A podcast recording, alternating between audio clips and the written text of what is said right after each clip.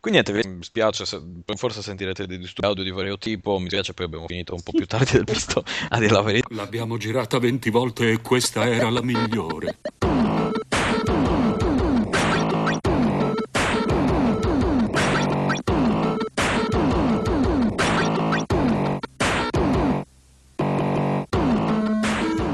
Amici del Proibito, benvenuti a questo sedicesimo episodio di Retrocast, il podcast che non ha assolutamente nessun disturbo audio, né problema audio, né casino di configurazione di qualunque tipo. Io sono Stefano e vi saluto come se fossi lì vicino a voi. Come c'è? Ci sono, Andy. Il piccolo Luigi Marrone. Ciao a tutti. Il uh, giovane Vittorio. Ciao bambine. e a grande richiesta il nostro ospite di questo episodio, il buon Peppe Saso. Buon salve a tutti. Bene, allora, iniziamo dopo una serie di peripezie, forse a registrare non so cosa ne verrà fuori, ma qualcosa ne verrà fuori. O al massimo sarò io che parlo da solo con un sintetizzatore vocale che mi asseconda ogni volta, però dovremmo, dovremmo farcela. E magari riusciremo anche a farlo uscire entro novembre, se fate da bravi. O se Vittorio lo monta in tempo, comunque vediamo. allora, eh, cosa possiamo dire? Passiamo subito ai giochilli o avete delle questioni che volete sollevare o abbassare? Eh, io vorrei dire culo. Ok. Giusto per Luigi, vuoi unirti anche tu o... Eh, ma no, No. ascolto No? volentieri quello che avete da dire e se è bello rorido di, di serie videoludiche mi piace ancora di più. Va bene. Allora, noi ch- chiedo scusa in anticipo a Giuseppe per il ritardo, i casini, eccetera. Eh, No- non fa niente, figurati. Però. Sono abituato ad altri podcast che cominciano anche più tardi, non ti preoccupare. Capisco, no, poi insomma c'è praticamente mezza formazione di retrologia videoludica, per non dire tre quarti praticamente. Quindi oggi ci chiameremo retrologia videoludica, storico titolo di un podcast ipotetico. Quindi, non so, qualcuno vuole iniziare o eh, de- devo iniziare eh, di nuovo io anche questa volta? Ma, eh, sai cos'è? Visto che tu hai la, la connessione migliore, eh, che, che non potrebbe cadere da un momento all'altro, direi comincia tu, così almeno Io ormai faccio questa domanda solo per vedere che scusa tirerete fuori ogni volta per far iniziare a me. ecco, Va bene, allora inizio io. Io inizio all'inizio, inizio, inizio, potrei ripetere l'inizio un'altra di volte, ma non lo farò. Eh, volevo parlare di una, una pratica particolare che era quella di registrare e, come dire, ottenere e giocare i giochi, soprattutto per, Spe- anzi, esclusivamente per Spectrum e Commodore 64, registrandoli da vinilo dalla radio, ma questo doveva contribuire anche il, il giovane Simone Pizzi, c'era un notevole contributo di Morgan che quello disquisito, che saluto allegramente per riguardo al, al tema, però poi mi è stato chiesto di fare altri giochi, ho detto ma sì dai, magari faremo una puntatiella più speciale, eh, tutta su questo argomento.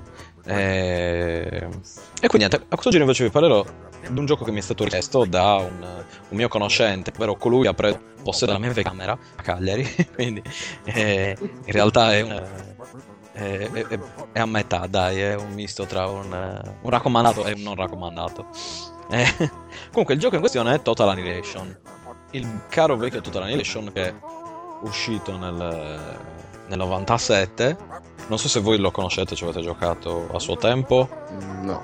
Eh, No. Vittorio? eh, no.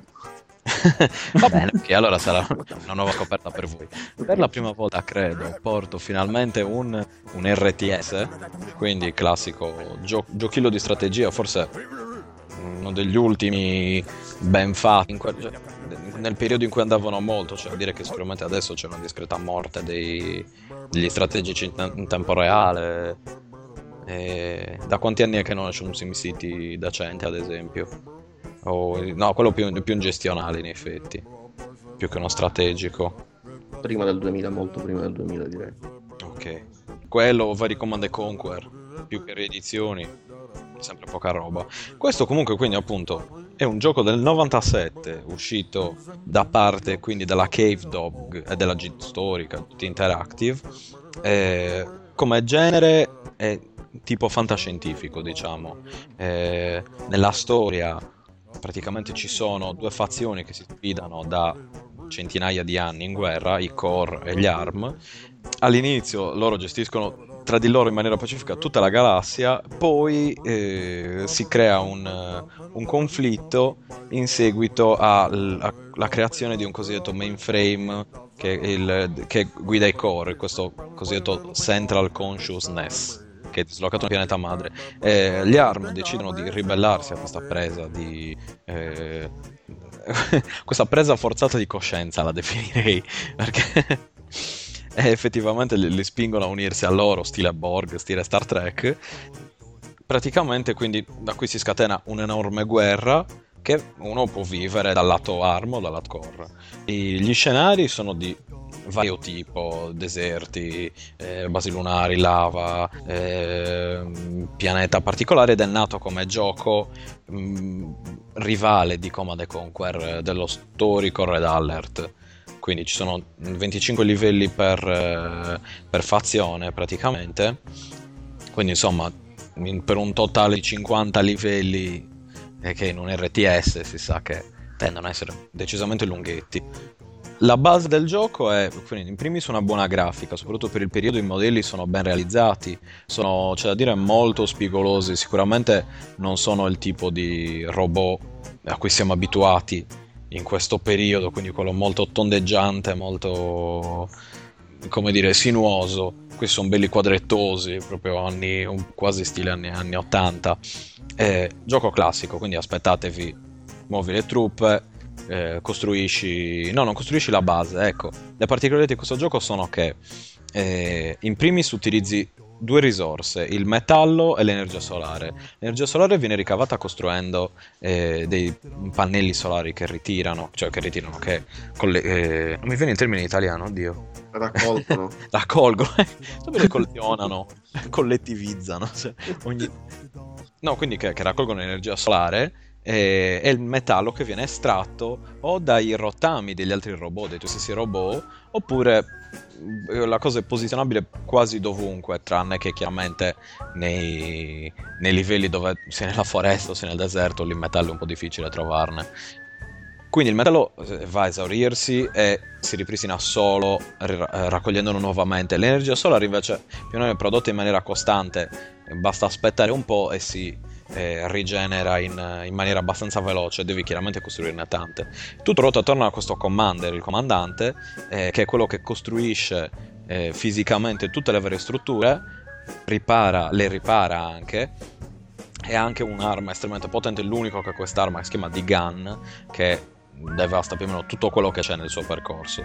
Eh, I mezzi sono di ogni tipo quasi le unità che si possono costruire sono di vario tipo, sono quelle, eh, i cosiddetti K-bot, quindi classici robot mm, a due zampe che sparano eh, missili, che sparano eh, queste palle, munizioni, non si capisce bene che cosa siano, i veicoli, le navi eh, e gli aerei di vari livelli, oltre chiaramente alle classiche, le classiche torrette e, e altri sistemi particolari come le barriere, missili nucleari addirittura e più varie unità sbloccabili. La gestione, quindi del tutto, è, come ho detto prima, molto standard. La storia è avvincente per essere un RTS, uno proprio la vive in maniera molto... Eh, insomma, è una bella storia, narrata abbastanza bene. Cioè, a dire ecco che secondo me risente delle insidie del tempo, quello sicuramente. Giocato adesso eh, insomma, ok, la grafica è buona, rimane, non, non è pixellosa anche se eh, i robot sono quadrettosi, ma quello non è un problema, è proprio come sono stati costruiti, concepiti. Il problema è proprio che il sistema di gestione è vecchio, eh, anche i livelli iniziali sono molto lunghi, sono molto eh, lenti quindi se vuoi o sei un completista come me per gli RTS dove io prima di attaccare tendo ad avere la base super eh, eh, costruita, fortificata eccetera eccetera e poi lancio un attacco dove devasto tutti tendenzialmente si dovrebbe fare si, si, dovrebbero mandare un tot di unità per controllare la situazione e così via. Al contrario io invece tendo a a fare il conservatore, a costruirmi la, il nido e poi a, a, zergare. Effettivamente il termine più esatto è, è quello di zergare. E la forza di questo gioco, tra le altre cose, era il, il multiplayer. Il, il fatto che nel multiplayer praticamente è semplice vincere se riesci a, a battere il commander. Cioè, in realtà il, il- la- la- il ruolo del comandante, del commander, è il fulcro centrale di tutto il gioco perché non hai unità secondarie che costruiscono eh, da, parte di, da, da- da parte tua o che puoi rigenerare. Hai solo quel commander, quel commander costruisce tutto, puoi solo creare altri, altri mezzi di- da battaglia, però non potrai riparare, non potrai ricostruire insomma in maniera tranquilla diciamo. Sarà sempre un grosso problema la cosa. E poi serve il commander nemico a spaccarti il culo assieme ai suoi amichetti. È complicato. Però sì ecco se avete voglia di RTS io un'occhiatina gliela darei. Ha vinto molti premi. Eh, nel 2004 al il primo posto nella top 10 di GameSpy tra gli RTS quindi insomma eh, non, è, non è assolutamente un brutto gioco. Anzi sicuramente ripeto gioca adesso si sente il, peso degli anni quello sì. Ma è proprio un problema di, di tipologia di gioco e di, di gameplay. È un po' insomma è- non è invecchiato perfettamente il genere forse. O forse sono io che ho giocato troppo Age of Empire a suo tempo e, e ne ho le palle piene non lo so. Si satura. Comunque, sì, forse sono un po' saturo da post Age of Empire, basta. Basta, basta, basta. Più o meno sì. Questo Total Annihilation mi avevano proposto di parlare anche di Dekatana, ma mi rifiuto. Mi hanno proposto di parlare anche di ET per Atari 2006, ma mi Eh. rifiuto. E devi anche parlare di Castlevania 2 piangendo. però. Sì, esatto. Viaggiando facendo un, forte accento napoletano. Sen- senza nessun apparente motivo. Eh, no, e poi c'era anche un altro gioco di cui mi avevano detto di parlare. No, era Decatana. No, era sempre Decatana. Eh, Ne, ne vuoi parlare? Sì, io sto ne sbarellando. vuoi parlare due volte sono consecutive. Ne parlerò due volte. No, mi rifiuto. Ok. Eh, si occuperà eh, Marpo di, di, Va bene. di Katana. Io non ho nessun Segni, segni. Non... segni, sì. Merdaggia, segni. 10, non 5. Merdaccia. A parte queste elucubrazioni fantoziane, allora, chi è il prossimo? Io, io il mio l'ho fatto, quindi non rompetemi i coglioni. Ciao, arrivederci. Ci risentiamo al prossimo episodio. Da qui continuate. Basta, basta. No, ehm, Allora, quindi mi Luigi, propongo, Vittorio, mi propongo io. Vittorio, vuoi mi sa- vittima dico per il sacrifica? gruppo. Ok. Allora, invece con il mio gioco torniamo indietro di una decina o poco più di anni. E il gioco che vi porto oggi è un gioco addirittura, addirittura e tanto per cambiare, per il Commodore 64 e si chiama Black Witch. È un eh, gioco del 1985, grande annata, non mi, non mi stancherò mai di dirlo, della, mh, di una casa inglese della Ultimate eh, Play the Game ed è il terzo capitolo di una serie di quattro giochi, tutti e quattro in stile eh, avventura misto, misto puzzle, e quattro giochi che hanno l'aspetto comune, oltre appunto del genere, anche il fatto di avere come protagonista principale tale, tale, eh, Sir Arthur Pendragon.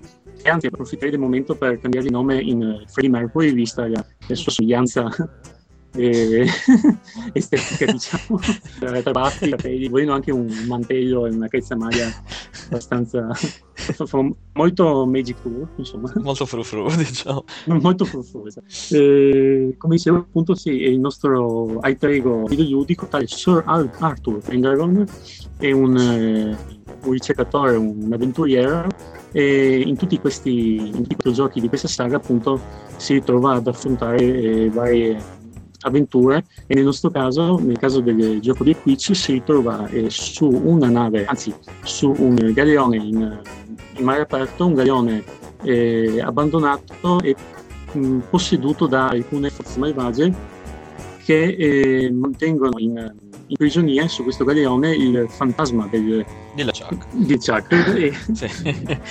e- Fantasma e- pirata. Noi. E, in, realtà, in realtà purtroppo non è Chuck, eh, ma e abbiamo invece il tale eh, capitano Richard Cavendish che appunto è stato imprigionato addirittura nel 1666 su, questa, su questo leone. Prima di andare avanti premetto che tutto questo po' di trama riassunto in 30 secondi gli ho detto eh, non il gioco, nel momento che nel gioco non c'è alcun riferimento a ciò, ma dai, da alcune scansioni dei manuali di istruzioni che fortunosamente eh, è rinvenuto da qualche parte sul magico mondo di internet. E appunto il nostro compito è quello di liberare il fantasma del, del Capitan Cavendish. Come, come accennato appunto all'inizio, è un gioco misto avventura e puzzle, per cui per eh, giungere al nostro fine dovremmo risolvere alcuni enigmi raccogliendo eh, degli oggetti e usandoli, usandoli eh, nei posti opportuni, il che mi sembra una cosa base insomma per i giochi eh. E, e fin qua siamo tutti d'accordo. Prima di eh, diciamo, tessere le lodi di questo gioco, eh, eh, anzi per, per aprire una parentesi, questo gioco eh, l'ho portato solamente perché, ehm, come dire, nella mia personale storia videoludica infantile, questo gioco ha rappresentato, sottolineo personalmente, un pezzo di, del Commodore 64 nel senso che penso che per ognuno di noi, per quanto riguarda le singole console, i computer, ci, magari anche con gli emulatori, insomma, negli ultimi anni abbiamo avuto modo di giocare a tanti giochi, però abbiamo sempre quei 5 10 giochi che vediamo e diciamo sì no perché questi per me simboleggiano e rappresentano il Commodore 64 ecco personalmente questo è uno, è uno di quei giochi ecco assieme perché non so, i Last Ninja a World Games di Epics o, o il gioco di calcio di Italia 90 di, di, di Agenias, stupendo. Di cui, di cui Saso ci parlerà dopo. Assolutamente. Sì, perché... Essendo lui un grande appassionato di calcio, ricordiamo. Di Italia 90 e basta. esatto. Eh, chiudo questa Comunque, sì. brevissima parentesi per parlare male di questo gioco, per poterne poi parlare bene. ne, ne parlo male per, per, due aspetti. In primo luogo, eh, per quanto riguarda i controlli, il nostro personaggio infatti avrà modo eh, di muoversi lungo il, eh, attraverso questa nave per fortuna perché se rimanesse fermo il gioco sarebbe un po' monotono eh, che lo fa in modo lento costante, quindi la velocità non è modificabile, quindi è lento e un po' goffo anche nei movimenti, nei salti, quindi risulta un po' frustrante nel, eh, nelle occasioni in cui bisogna eh, confrontarsi con i nemici.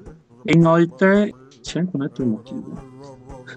Ah sì, eh, inoltre eh, scene in cui ci si va a confrontare appunto con questi nemici ci si confronta appunto nei, nei corridoi o, ne, o, sul ponte della nave e sono eh, questi passaggi appunto che portano dalle, da una stanza ad un'altra, stanze che appunto sono i punti chiave relativi alla, alla parte del puzzle del game.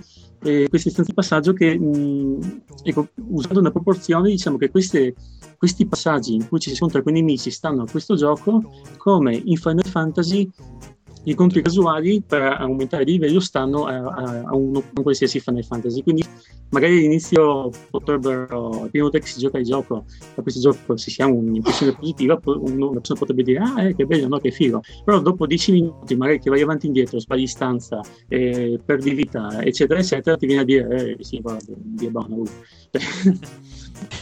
Basta. Sbasta. Sbasta. essendo i nemici, eh, diciamo, un, un, parco abbastanza ridotto per quanto riguarda il numero dei nemici, e essendo il gioco privo di, quasi totalmente privo di musica, eh, anzi, essendo musica presente solamente nella scena eh, introduttiva, essendo assente nel gioco, abbiamo sempre diciamo, gli stessi eh, effetti sonori che si ripetono, queste scene diventano un po' monotone e appunto, come già detto, possono essere frustranti. Dopo aver parlato male di questo gioco, passo a parlarne bene, ovviamente tutto relativamente alla mia personale esperienza. Ne parlo bene perché in, in primo luogo eh, sono rimasto colpito all'epoca e sono rimasto colpito eh, dieci anni fa, quando per la prima volta avevo scoperto l'esistenza degli emulatori per Commodore 64 e, e mi sono detto ah cazzo esistono gli emulatori per Commodore 64 chissà se esiste ancora quel gioco che ci giocavo eh? l'ho provato, ci ho giocato e, e sono rimasto nuovamente colpito dal, dall'esplorabilità del, del, del, mondo perché eh, non, appunto, non, è, mh, non sono livelli distinti ma è un mondo unico attraverso cui appunto possiamo muoverci e, e, sempre all'interno della nave, quindi della nave non usciamo mai, ed è suddiviso in cinque piani con eh, molte stanze e, e con i giaci di prima corridoi eh, frustranti, pieni di nemici, e, ed è rimasto molto colpito dall'esplorabilità, del fatto che le stanze comunque che siano suonati siano, siano simili, che sono difficili, sono abbastanza compatti in infinito per dire. Comunque sono diverse nella, nella pixelosità del gioco e nella sua semplicità riescono a essere particolari e diverse tra loro e questo è un aspetto insomma, che mi aveva colpito. E il secondo aspetto che mi è piaciuto 25 anni fa, 25, no, 20 anni fa, mi è piaciuto 10 anni fa, mi piace ancora oggi, sono i, i colori eh, che, che, sono stati utilizzati appunto per, eh, nei sfondi e, nel, e, nel, e, per, e, per, gli sprites del, del gioco. Infatti sono questi colori vivaci che ricordano un po' quelli di un, di fumetto, di un cartone animato. Per qualche motivo mi evocano una sensazione positiva. Inoltre, una cosa che, eh, che mi piaceva di questo gioco è che, eh, come avevo appunto accennato prima, ci sono cinque eh, piani all'interno di questa nave, il ponte più quattro piani sotterranei all'interno della nave. Eh, sicuramente c'è un termine marinaro tecnico per indicare un, un, piano sotto il ponte, però non mi viene in mente. Beh, la in coperta? Non lo so. Cioè, sotto coperta è sopra il ponte. Ah, sì? In coperta è sotto. In coperta? Sì. È sotto coperta? Uomini sotto coperta, dicono nei film pirati. Vanno tutti fuori. Io direi di citare per le prossime volte un esperto di, di navi per poter servire per queste occasioni. Pieno Sollini. Sì, poi 5.000 euro. Scusa, fanno la barcolana a Trieste. Sì, ma non... Chiamane una lì. Non sono in barca io. Come? Non sei? Non sono in barca, ci fanno... E vabbè, no, ti avvicini lì al porto e chiedi a qualcuno, ascolta, vieni al podcast a dirmi come, cosa c'è sotto il ponte. No, no, no, mi, mi vicino e dico, ehi, ehi, ehi, vieni a fare... Ehi, vuoi... No, pure scusa, lo, lo, puoi colpire in testa e te lo porti a casa. e lo costringi. Come cosa fai? Fai spocchi vecchi. ok, bene, quindi dopo aver appurato che non sappiamo cosa c'è sotto la parte interiore della nave. sotto, sotto il ponte. Eh, sotto il ponte, ok. La cosa che mi colpiva è che, eh, detto prima, nonostante i livelli stilisticamente fossero simili, ma diversi, eh, cambiava il, i colori diciamo, delle pareti. Ad esempio, il primo livello sotto coperta, suppongo, sopra coperta, ma il primo livello che non è la coperta, eh, che non è il ponte, eh, ad esempio il colore grigio, andando sotto il colore diventava blu, rosso, e non so perché da piccolo appunto eh, scendevo di livello, per me era come un, un, nonostante fosse uguale, un mondo nuovo, mi dicevo, ah cazzo, è cambiato il colore, eh, non vedo l'ora di esplorare tutto quanto una roba nuova, insomma questa sensazione è infantile, me ne rendo conto, però non si è mai troppo grande secondo me per, per esperire eh, sensazioni infantili. E la, e la terza e l'ultima cosa appunto che porti in positivo a questo gioco, oltre insomma all'atmosfera, alla, alla giocabilità e tutto quanto, la terza cosa particolare che porto è la, la sensazione che questo gioco mi dà è, è come, come se, se, se, fosse una, una storia eh, di avventura che viene raccontata, storia però delle quali siamo al contempo protagonisti questa, questa sensazione mi è data da due cose. In primo luogo dal, dalla musica che c'è nel, diciamo nel, nella schermata di introduzione, che è l'unica musica, se non ricordo male, presente nel gioco. E adesso non saprei descriverla, però sembra come un, un racconto di, di, di, vecchi avventori in una taverna o qualcosa di molto simile. E inoltre, oltre che da questo aspetto musicale, anche mh, durante il gioco c'è sempre in maniera persistente eh, nella parte alta dello schermo come una specie di cornice eh, marrone con, eh, con, dei disegni diciamo gialli che viene raccontata come se di un teatrino, teatrino, anche se in realtà siamo noi che controlliamo le azioni del personaggio. E questo è tutto. Bene. Ascolta, ma eh, porti anche dei giochi disturbanti? Eh, no, questa volta no, però um, approfitto di questa tua domanda perché mi ha ricordato che c'è un piccolo aspetto disturbante in questo, in questo gioco e nella, nella, nella, schermata di Game Over. Infatti, quando è, um, la, la, propria vita che è espressa in percentuale giunge al 0%, il, insomma, scatta il Game Over. E, e come, come, come, queste animazioni? In pratica compare un, un teschio enorme, e, non si può muovere, e questa mano lo stringe poi eh, contemporaneamente il teschio e la mano stringendo i nostri protagonisti si muovono verso l'alto portandolo chissà dove. Questa cosa che mi era sempre un po' inquietato, an- anche rigiocandoci. Con... È così. Hai chiamato i tuoi genitori e gli hai detto no, state qui, state qua. Ecco notte. esatto. Aspetta per tenere la mano tutta la notte. No, allora, visto che tu non hai gioco, però mi, mi- mi- mi- mi disse Sì. Giuseppe che, abbiamo... che tu invece volevi... Avevi Sì, un bel faccio in questo giochillo. caso le, le- le veci di Vittorio, io con eh, il, mio gioco disturbante. Ah, do- la sigla. È vero, Taxi. sigla. Allora, il gioco disturbante che porto è come qua- tut- quasi tutti quelli che poi parl- tratterò in seguito eh, per eh, Amiga, anche se mi pare che mh, eh, esisteva anche per Commodore 64. Il titolo è Where Dreams, non so se voi l'avete mai giocato. No. Ok, va bene. Allora, fondamentalmente perché questo gioco è disturbante? Perché aveva un'atmosfera e anche un- un'atmosfera sur- surreale e un inizio abbastanza traumatico. Eh, a parte il fatto che mh, scoprì solo in seguito che effettivamente mh, il gioco non te lo raccontava, il gioco iniziava già con il protagonista che praticamente mh, viveva un sogno perché a seguito di, un- di un'operazione eh, al cervello eh, entrava in uno stato comatoso. Eh, ovviamente Sino qui sì, tutto sì. Ovviamente la, la storia che ci stava prima del perché effettivamente aveva avuto eh, aveva bisogno di, di, di questa operazione e perché fosse entrato in coma in realtà non era spiegata nel gioco e neanche alla fine del gioco ma eh, come era consuetudine in quei tempi eh, questo lo scoprì in seguito perché all'inizio non lo sapevo. Eh, anch'io da, da buon ragazzino mi, mi- mi- rifornivo nelle edicole per eh, comprare i giochi. Eh, ma nel gioco originale nella scatola originale veniva fornito un, eh, un vero e proprio romanzo eh, un libretto eh, co- con, la- con- con tutta la, la storia appunto prima del, del gioco. Eh, diciamo, riassunta in poche parole, praticamente questo, il, protagonista eh, si era invaghito di una collaboratrice, solo che questa collaboratrice in realtà si rivela essere un, eh, un demone. È- e questo demone praticamente con l'inganno riesce a drogarlo lui comincia a fare mh, insomma ad avvertire disturbi col tempo col, col passare dei giorni. E allora poi viene, viene in maniera molto curiosa eh, appunto per fare passare questi, questi incubi queste, queste forti emicranie viene, vi suggeriscono di sottoporsi a un intervento neurochirurgico e qua praticamente Ok. appunto il gioco inizia, qua termina la- il romanzo e inizia qua il gioco. Eh, il gioco è fondamentalmente appunto tutto eh, nel, nel subconscio di questo protagonista, solo che eh, è un sogno molto particolare.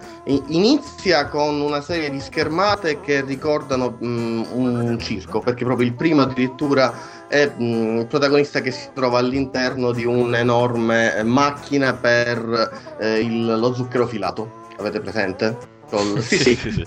Eh, eh, eh, ovviamente si tratta di un gioco eh, bidimensionale, quindi il protagonista è, è visto lateralmente. eh, fondamentalmente le schermate sono fisse, anche se in realtà poi mh, per muoverti da una all'altra basta raggiungere i bordi dello schermo. Non ci sono vere e proprie piattaforme, anche se il protagonista ovviamente può saltare.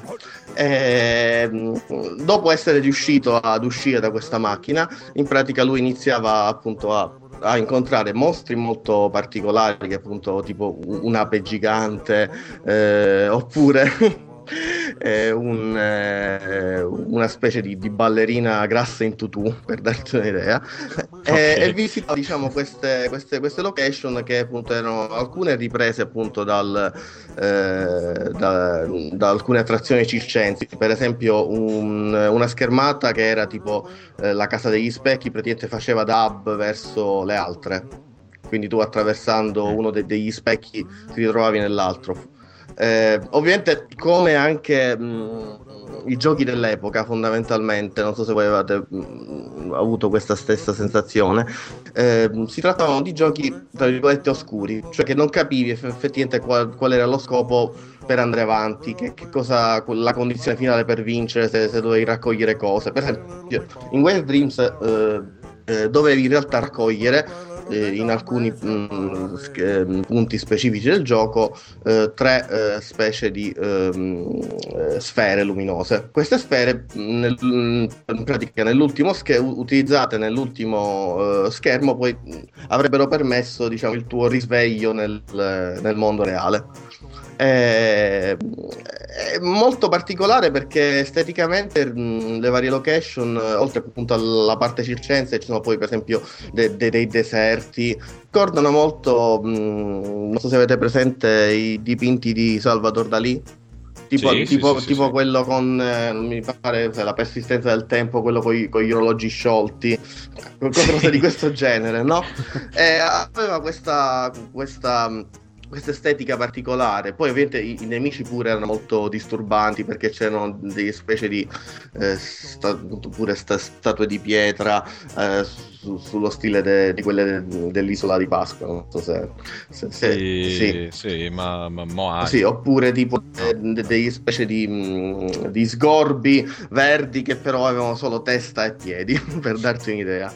Ah, oh, e, e, poi una cosa che, che, mi scioccò perché a quel tempo il calcio mi piaceva, ti può sembrare strano, uno dei mostri a un certo punto tu incontri una bambina e giochi praticamente a palla col, col cioè la bambina ti tira il pallone e tu glielo devi restituire.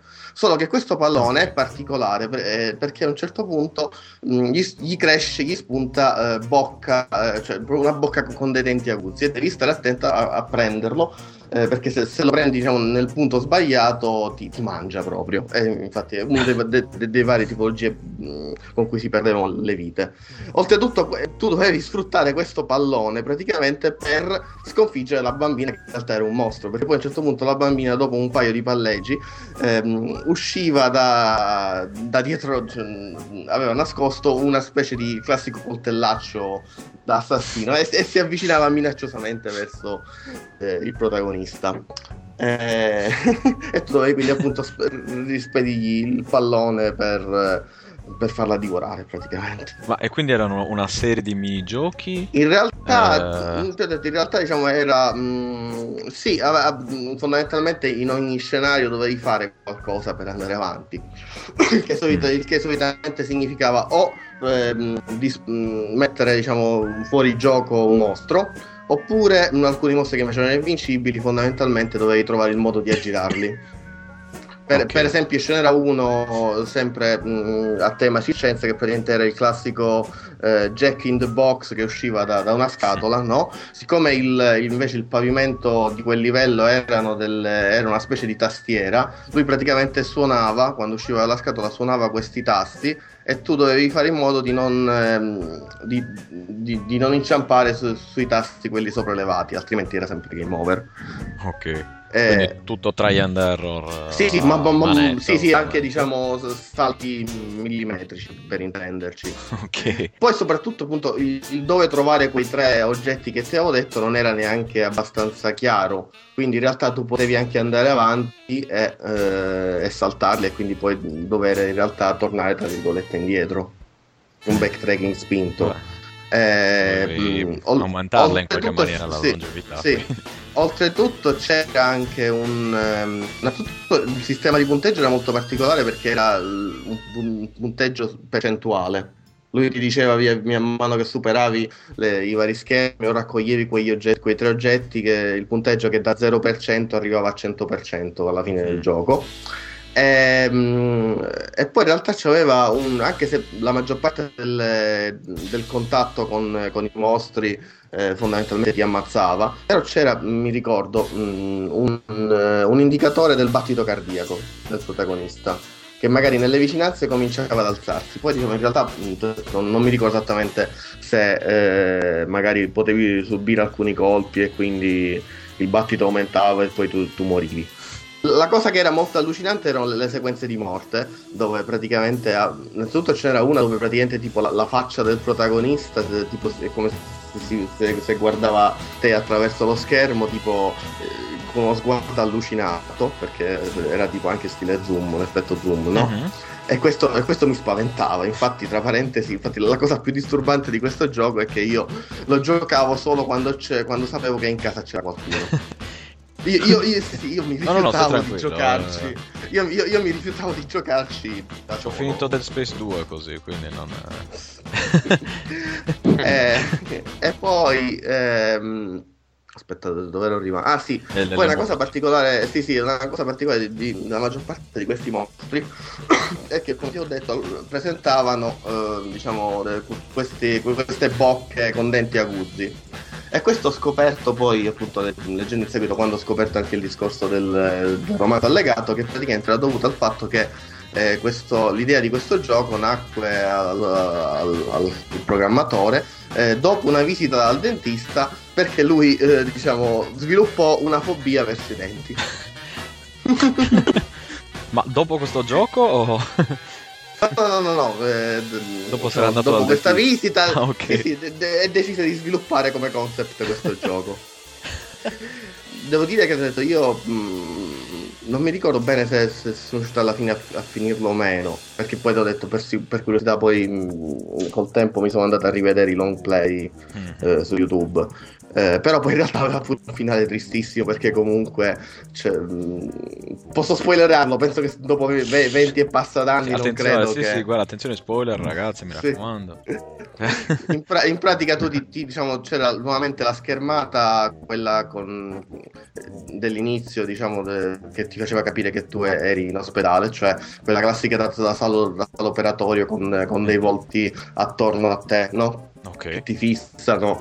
Eh, solo che uno di questi volti si trasforma sempre nel demone che è eh, Ah. grignante. Quindi, diciamo, un finale brutto, non brutto, un finale triste, ma eh, diciamo da film horror. Ecco. E scopri esatto di non essere mai svegliato alla fine. No, sì, ok, vabbè. ti sei svegliato, ma in realtà questo qua comunque continua a. Ah, anche nella realtà, dici. Sì, sì, esatto, sì, sì. Mm. Sì, perché comunque questo, diciamo, questo demone nella realtà esisteva perché era nel corpo di, di quella persona che aveva conosciuto, come c'era scritto nel romanzo che appunto lo- eh, nella storia che non sapevo perché ai tempi ti ho detto non...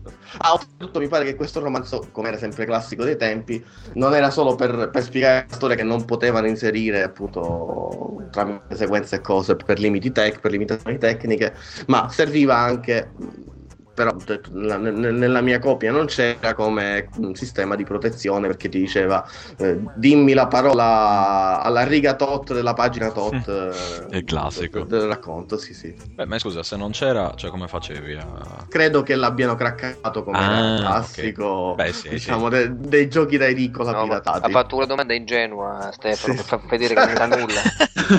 Io non so di cosa voi stiate Si, si parlando. sta costruendo un alibi gigante. Sì, scusa, ma è- quindi esiste, quindi esiste questa cosa di, che tutti Sì, chiamano pirateria sì, informatica. Sì, sì, ma infatti, ma guarda, io per esempio mi chiedevo com'è che alcune, alcuni giochi che per esempio avevo in comune con altri amichetti, no? sempre del comodo, com'è che per esempio alcune io in alcuni avevo tipo delle intro particolari che loro non avevano. Non so se ti ricordi quelle presente, quelle, quelle, tutti quel- quel- quelle demo tecniche prima del gioco fatte da- Sì, dai pirati.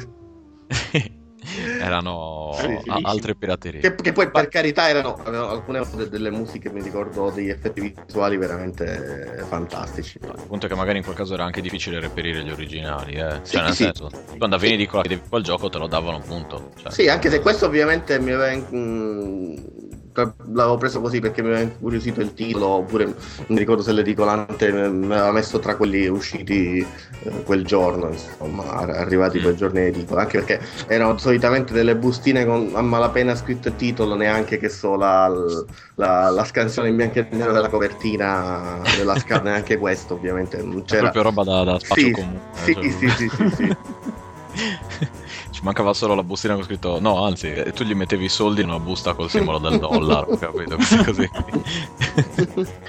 questo è Wild Dreams. Eh, comunque, mm, insomma, eh, se siete curiosi, anche appunto per, per questa ambientazione, anche que- quest- a volte diciamo, que- questi mm, mostri mi ricordavano anche tipo quei mostri strani come erano disegnati nelle, nelle sequenze animate del- delle gag dei Monty Python. Non so se. Ah, sì, sì, sì, sì, Sì, sì, sì, sì. Se, se- se vi incuriosisce, provatelo. Ho detto, esiste sia tanto per Amiga quanto per Commodore 64. Eh, quale versione consigli? O sono Vabbè, identiche, io, io dici? quella che ho giocato, io, io ho giocato solo a quella Amiga, ti ho detto perché. a Ok. quei No, lo dico, magari hai visto quella per Commodore, ma forse quella per l'Amiga è un po' più ma soli- rifinita. solitamente le, le conversioni eh, per Amiga, ovviamente, eh, erano sal- salvo ra- rare eccezioni superiori. Mm-mm. Bene, sì. Quindi, no, direi che è decisamente, decisamente disturbante. Sì, sì, ho detto, decisamente un se, gioco. se tu guardi anche la copertina della scatola originale, No, non l'ho visto, sì, ho dato un'occhiata e poi quello è uno, è uno dei mostri che. Esatto, quello con la... Sì. Si vede il mostro con la... che ha solo la testa e i piedi. Esatto, esatto. praticamente. Eh, sì, eh, boh, non lo so, non, non- non- non so neanche se- lo proverò. In effetti mi, mi ha incuriosito. Ma Eh. solo o con qualcuno a casa? No, con qualcuno in casa. Che anzi, i miei genitori al telefono gli dirò: Oh, potete. State al telefono mentre che ci gioco. In Svizzera. In Svizzera. Ok, quindi Vittorio, tu approvi questo gioco abbastanza disturbante per i tuoi canoni? Ci Sì. metto il mio sigiglio, sì, sì. Ok, lei, lei è un bel visto. Esatto. No. Uno dei nostri visti. Bene, allora, adesso mi sa che manca Luigi e poi di nuovo Giuseppe. Do- doppio, doppio attacco di Giuseppe. Luigi non te la puoi scampare, mi dispiace. Eh, Stavolta sì, ti tocca.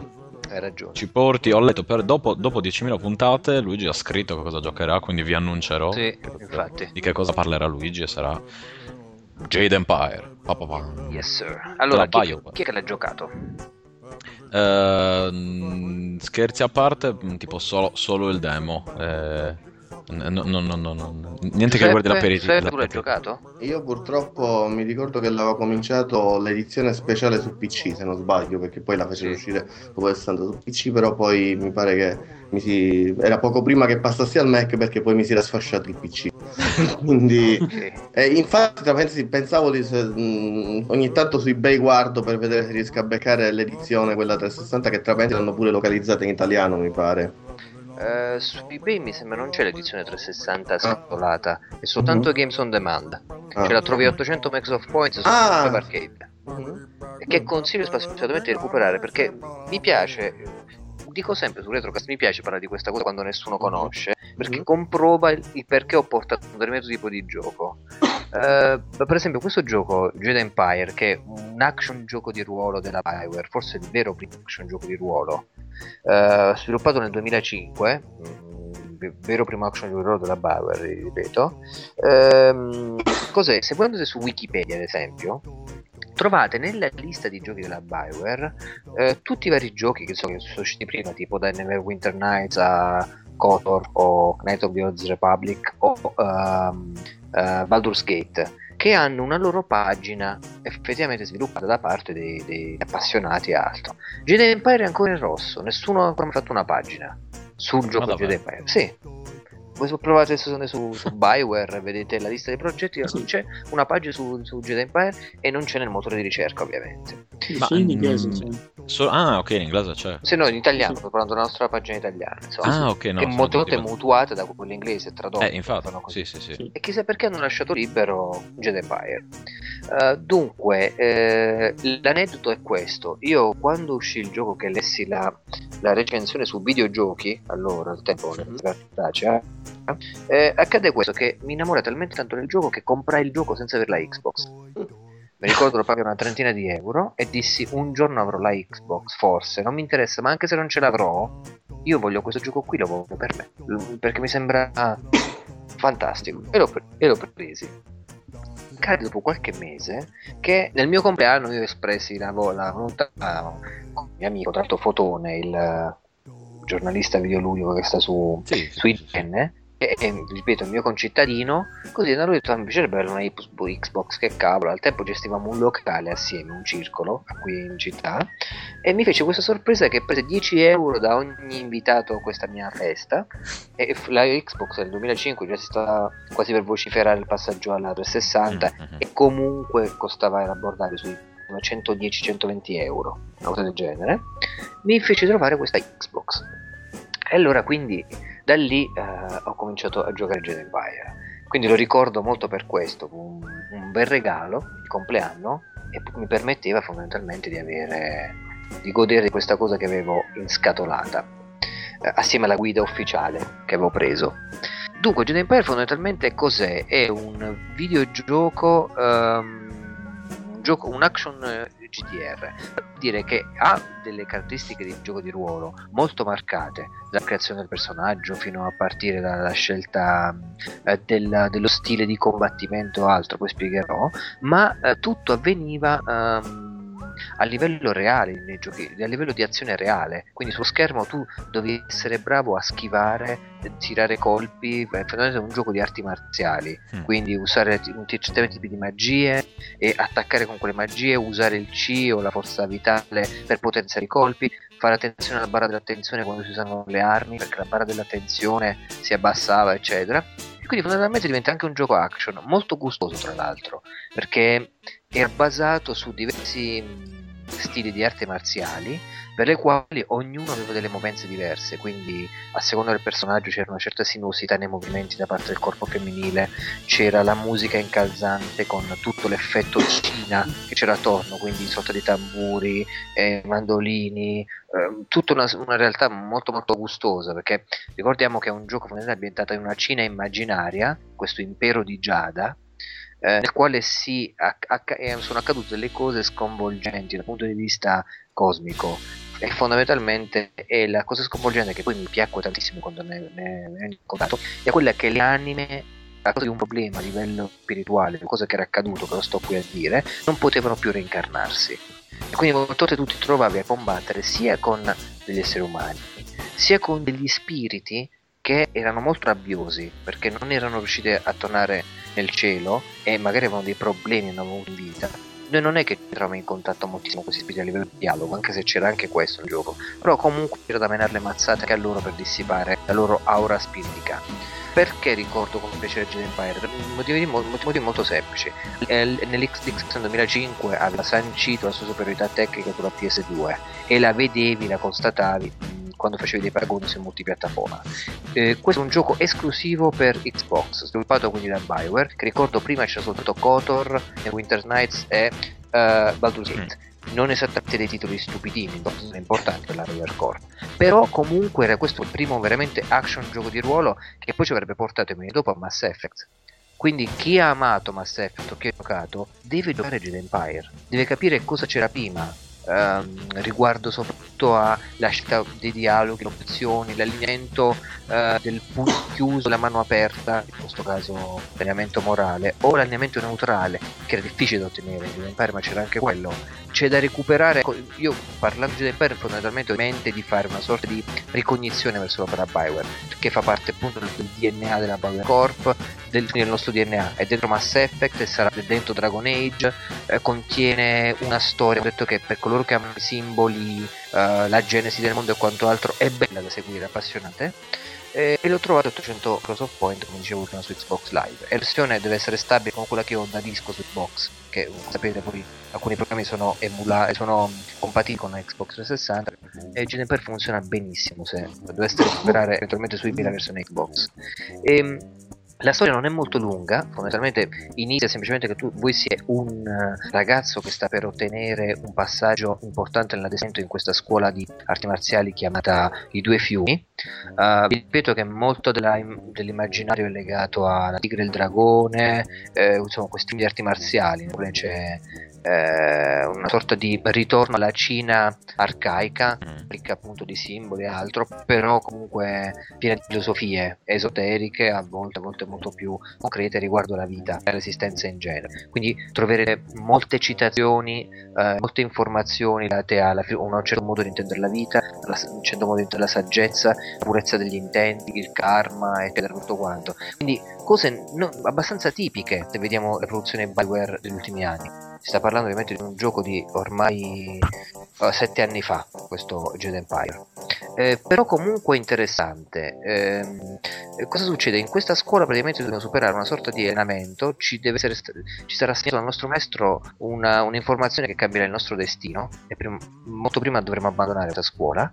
Ehm, ehm, lasciamo quindi con una sorta di personaggio nostro, mh, curato dal nostro maestro, che ci ha portato lì dentro quella scuola, ci ha fatto crescere, ci ha insegnato arti marziali, assieme a tanti altri allievi, alcuni sono invidiosi, alcuni dovremmo combattere la loro invidia. C'è molto del dialogo legato a fare attenzione a come si vive la propria vita in maniera e- egoica oppure no, oppure mh, a quante invidie e gelosie si mette in, in gioco durante la nostra vita e quale no. Ci- soprattutto quello che ho amato di Jedi Empire, che fa anche delle filosofie su seguire la se- il sentire attivo, cioè a dire ti pone in una condizione molto relativistica quella del seguire eh, l'allineamento morale cattivo, malvagio, quella della linea del pugno chiuso, ti fa quasi vedere in un'ottica diversa, cioè ti fa entrare anche nell'ottica che molte volte chi segue la via della- dell'egoismo, del raggiungimento del fine, dello, dello scopo per un fine egoistico, non ha tutte quante le, diciamo, le ragioni sbagliate per poterlo fare, ma ci sono anche degli aspetti che ti indorno un po' la pillola da Charlo quando chi Jade Empire e questo l'ho trovato molto bello perché molte volte chi scrive di videogiochi, chi scrive sceneggiature va ad approfondire degli aspetti filosofici sulle scelte morali. Non ci va più di tanto. Siamo- è rimesso molto al giocatore questo, questo aspetto. Invece in Jade Empire noi capiamo anche perché molte volte è preferibile magari scegliere una via di pugno chiuso, quindi una, una- via dura, un modo duro di, di intendere l'approccio con gli altri giocatori e delle proprie scelte. E questo l'ho trovato molto molto bello.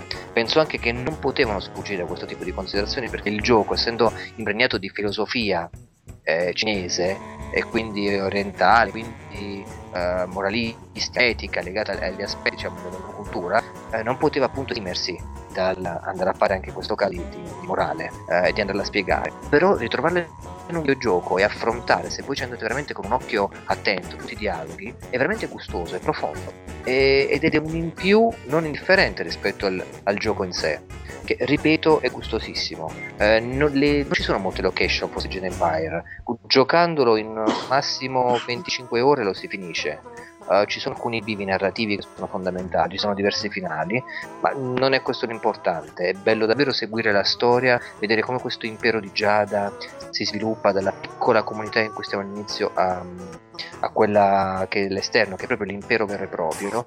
Eh, mh, come, sono, come l'ha sviluppata la tecnologia in questo impero. C'è anche un richiamo molto bello a un gioco tipo 1942, ed è presente il gioco Sparacchino. Quello, sì, sì, sì, Certo. quello dell'aereo. Esatto, a un certo punto si prende una. Non mi ricordo come si chiama la- il sistema di volo, mi sa la libellula. Non mi ricordo, forse che stia sbagliando, non adesso vado veramente a memoria. Eh, Eh, non, non ricordo la libello. eh, c'era una sorta praticamente di eh, astronave veliero volante in questo Empire Ah, e c'era una no, sezione ok. diciamo di scrolling, scrolling verticale in cui si doveva abbattere i nemici e arrivare a da un punto A a un punto B tipo 1942 per intenderci quindi c'era anche una, Ok. una fase di shot em up eh, carina fondamentalmente con tutti i limiti però bella da, da rievocare ma la cosa più gasante vi ripeto di Jedi Empire è che non ci sono armi eh, da un punto di vista di mh, armi da fuoco o altro c'è tutto quanto è rimesso alla magia quindi fondamentalmente un po' alla Dragon Age, però una magia più esoterica legata a dei poteri che vengono ecco anche spiegati, poteri eh, del C, dell'energia vitale, come viene canalizzata l'energia del fuoco, del ghiaccio, eccetera. E soprattutto è, Mm. è bellissimo, è bellissimo vedere i movimenti di questi eh, protagonisti, questi lottatori che veramente sono sinuosi, si va nelle arene poi a combattere, ci sono movimenti tipo il- tutte con questi nomi di filosofie eh, insomma proprio cinesizzati, quindi la tigre bianca, lo stile del sto inventando, eh, del... Sì, tu dici corpo... tipo quelli di, di, di lei di, di, Tekken, per fare un paragone, tipo il cigno, il... Questi sono gli stili, soltanto che li vedi performare in un gioco di ruolo. Quando mm. uh, entri nella modalità gioco di ruolo, capito, sono, c'è sempre il puntamento, puoi cambiare personaggio puntando, oppure muoverti liberamente premendo i due grilletti. Nel pad Xbox, ovviamente, che è diverso dal pad Xbox 360, i sì. due tasti bianco e nero, se vi ricordate, sono black and white, due tasti su Xbox, che poi sono stati mm. convertiti nel 360 a eh, left button e right button. C'era il tasto bianco che era votato alla rigenerazione, eccetera e tutto, no? quindi la guarigione. Il tasto nero eh, era votato invece all'aumento del C per inferire più danni durante i colpi. Quindi c'era anche questa simbologia mappata sul tasto, nel bianco-nero, questa moralizzazione, se vogliamo, dei, del, dei, del controller. Ehm, e dicevo, la bellezza di vedere i personaggi eh, muoversi sinuosamente quando c'è un combattimento è gasante. È bello perché devi, devi, basarti veramente soltanto su te stesso, non c'entrano più i cazzi di Mass Effect, quanto eh, spara, che arma c'hai, eccetera. Tutto. No, sta, adesso non mi faccio colpire, come lui va a fare la parata, mi sposto indietro e poi lo vado a ricolpire con una, il colpo, colpo, potenziato che spezza la sua parata. ed è un colpo che ti può sbalanzare il nemico eh, anche 20 metri più in là, per dirti.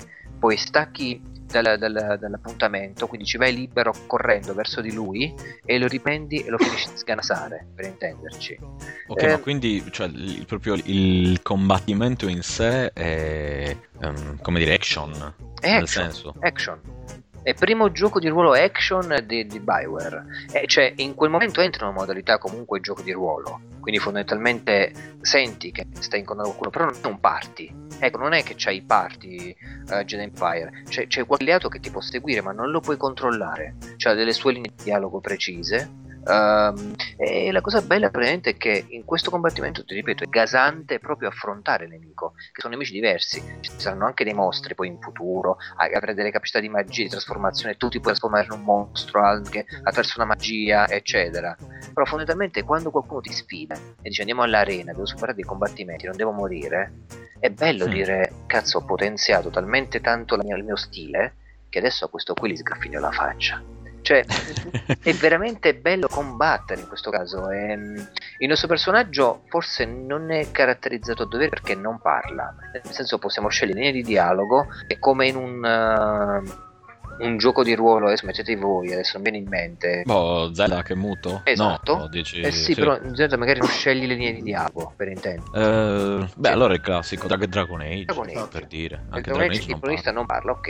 Mm. Uh, fondamentalmente la stessa cosa, cioè noi non parliamo fondamentalmente siamo eh, molto più dire, più caratterizzati da quello che mettiamo noi stessi nel personaggio rispetto a quello che mm, è il personaggio stesso costruito. Per quanto i personaggi siano invece molto caratterizzati a livello estetico, ci sono diversi. Troviamo che ne so il personaggio più potente uomo, quello più mingherlino, eh, quello si, basato molto su arti marziali, oppure le tre donne che sono diverse, sono legate a quella mistica che ha più sviluppato dei poteri di, magia, c'è quella invece più combattiva e, e via cantando. La, la cosa mh, mm, che mi piace molto, ripeto, che io vi invito a prendere su Xbox per 800 Microsoft Points, eh, controllate se ci sono i sottotitoli in italiano in versione Games on Demand Presumo di sì, presumo di sì, però non ho ricontrollato. Comunque, se volete fare questo acquisto, tutto italiano ovviamente vi conviene. Eh, non ci sono sbavature, errori di traduzione, non è fatta in maniera approssimativa, è fatta davvero bene e rispetta un certo modo di intendere la, la traduzione filosofica anche del, del, dei concetti mistici cinesi, che non sono nulla di trascendente, alla fine sono cose molto semplici, si comprendono, però va, va tra pesca, non ci sono realtà simili nel videogioco. Cioè, quanto pare io, cose come Jedi Empire, con quel tipo di approfondimento non l'ho ancora trovato. Per me è un titolo mm. unico. Quindi tu lo preferisci anche ai vari eh, cioè ad altri giochi rispetto ad altri giochi della BioWare tu lo, lo, lo preferisci come eh, guarda come io come modo della fantascienza ah facciamo così lo preferisco sicuramente a Dragon Age eh, non come okay. gioco in sé come strutturato ma come ambientazione io preferisco la fantascienza al fantasy però sì, sì, sì. non si basa sul fantasy, ma su. è un gioco fantasy se vogliamo, però è talmente atipico il setting, cioè arti marziali, mm-hmm. un gioco di ruolo, eccetera, che eh, lo preferisco e per vedere il 2 che è stato annunciato già nel mi sembra tempo, nel 2007 e non ancora, forse in produzione, forse non si sa ancora, lo vorrei vedere davvero in una next gen, o ma anche in questa generazione attuale, perché le ambientazioni sono fantastiche. Immaginatevi fiumi, fiori di loto, eh, campi, alberi di ciliegio, colori che vanno dal verde pastello al, al rosa tenue, il giallo, l'autunno. Eh, poi prevalentemente sì, essendo un villaggio rurale, quindi trovi il legno, trovi... Non è molto interattivo, questo ve lo dico subito, non è che puoi spaccare cose eccetera, gli elementi sono pochi e ben definiti, fanno il loro lavoro strutturale, però sti cazzi, è mm. talmente bello vivere comunque la storia di concerto con paesaggio e tutto, anche nella sua linearità, che io vi consiglio 800 Method of Points spassionatamente di prenderlo, almeno su Xbox, eh, su Xbox Live. La versione PC so che sta una spanna su riguardo al comparto tecnico, quindi a livello grafico, anche se non di molto, c'è una differenza abbastanza sensibile. Uh, c'è una versione speciale che voi potreste trovare su eBay a questo punto per Xbox. No, mi che... pare che c'è su Steam forse. Ah, su Steam anche, sì. No, su eBay intendo se volete mm-hmm. prendere la scatolata. Ah, sì. C'è una versione scatolata speciale per Xbox che contiene a parte diciamo uno, un'intervista uh, con, uh, durante lo sviluppo dei, dei, dei Jedi Empire. Da parte della Bioware ovviamente è prodotta in italiano quindi sono sottotitoli. C'è anche un personaggio sbloccabile il Monaco Zen se non sbaglio un personaggio in più che è la controparte di un altro personaggio femminile che in questo momento sto giocando, che si può scegliere tra i personaggi di default, uh, che uh, dico subito non ha la, la, personalizzazione che può avere gli altri Dragon Age o, o, Mass Effect, Jedi Empire. Cioè i personaggi sono quelli, quelle sono le caratteristiche estetiche, non si possono cambiare. Si può cambiare eventualmente il nome e i stili di combattimento quando lo stiamo creando. Però okay. il contenuto del gioco è, è, molto rigido da questo punto di vista.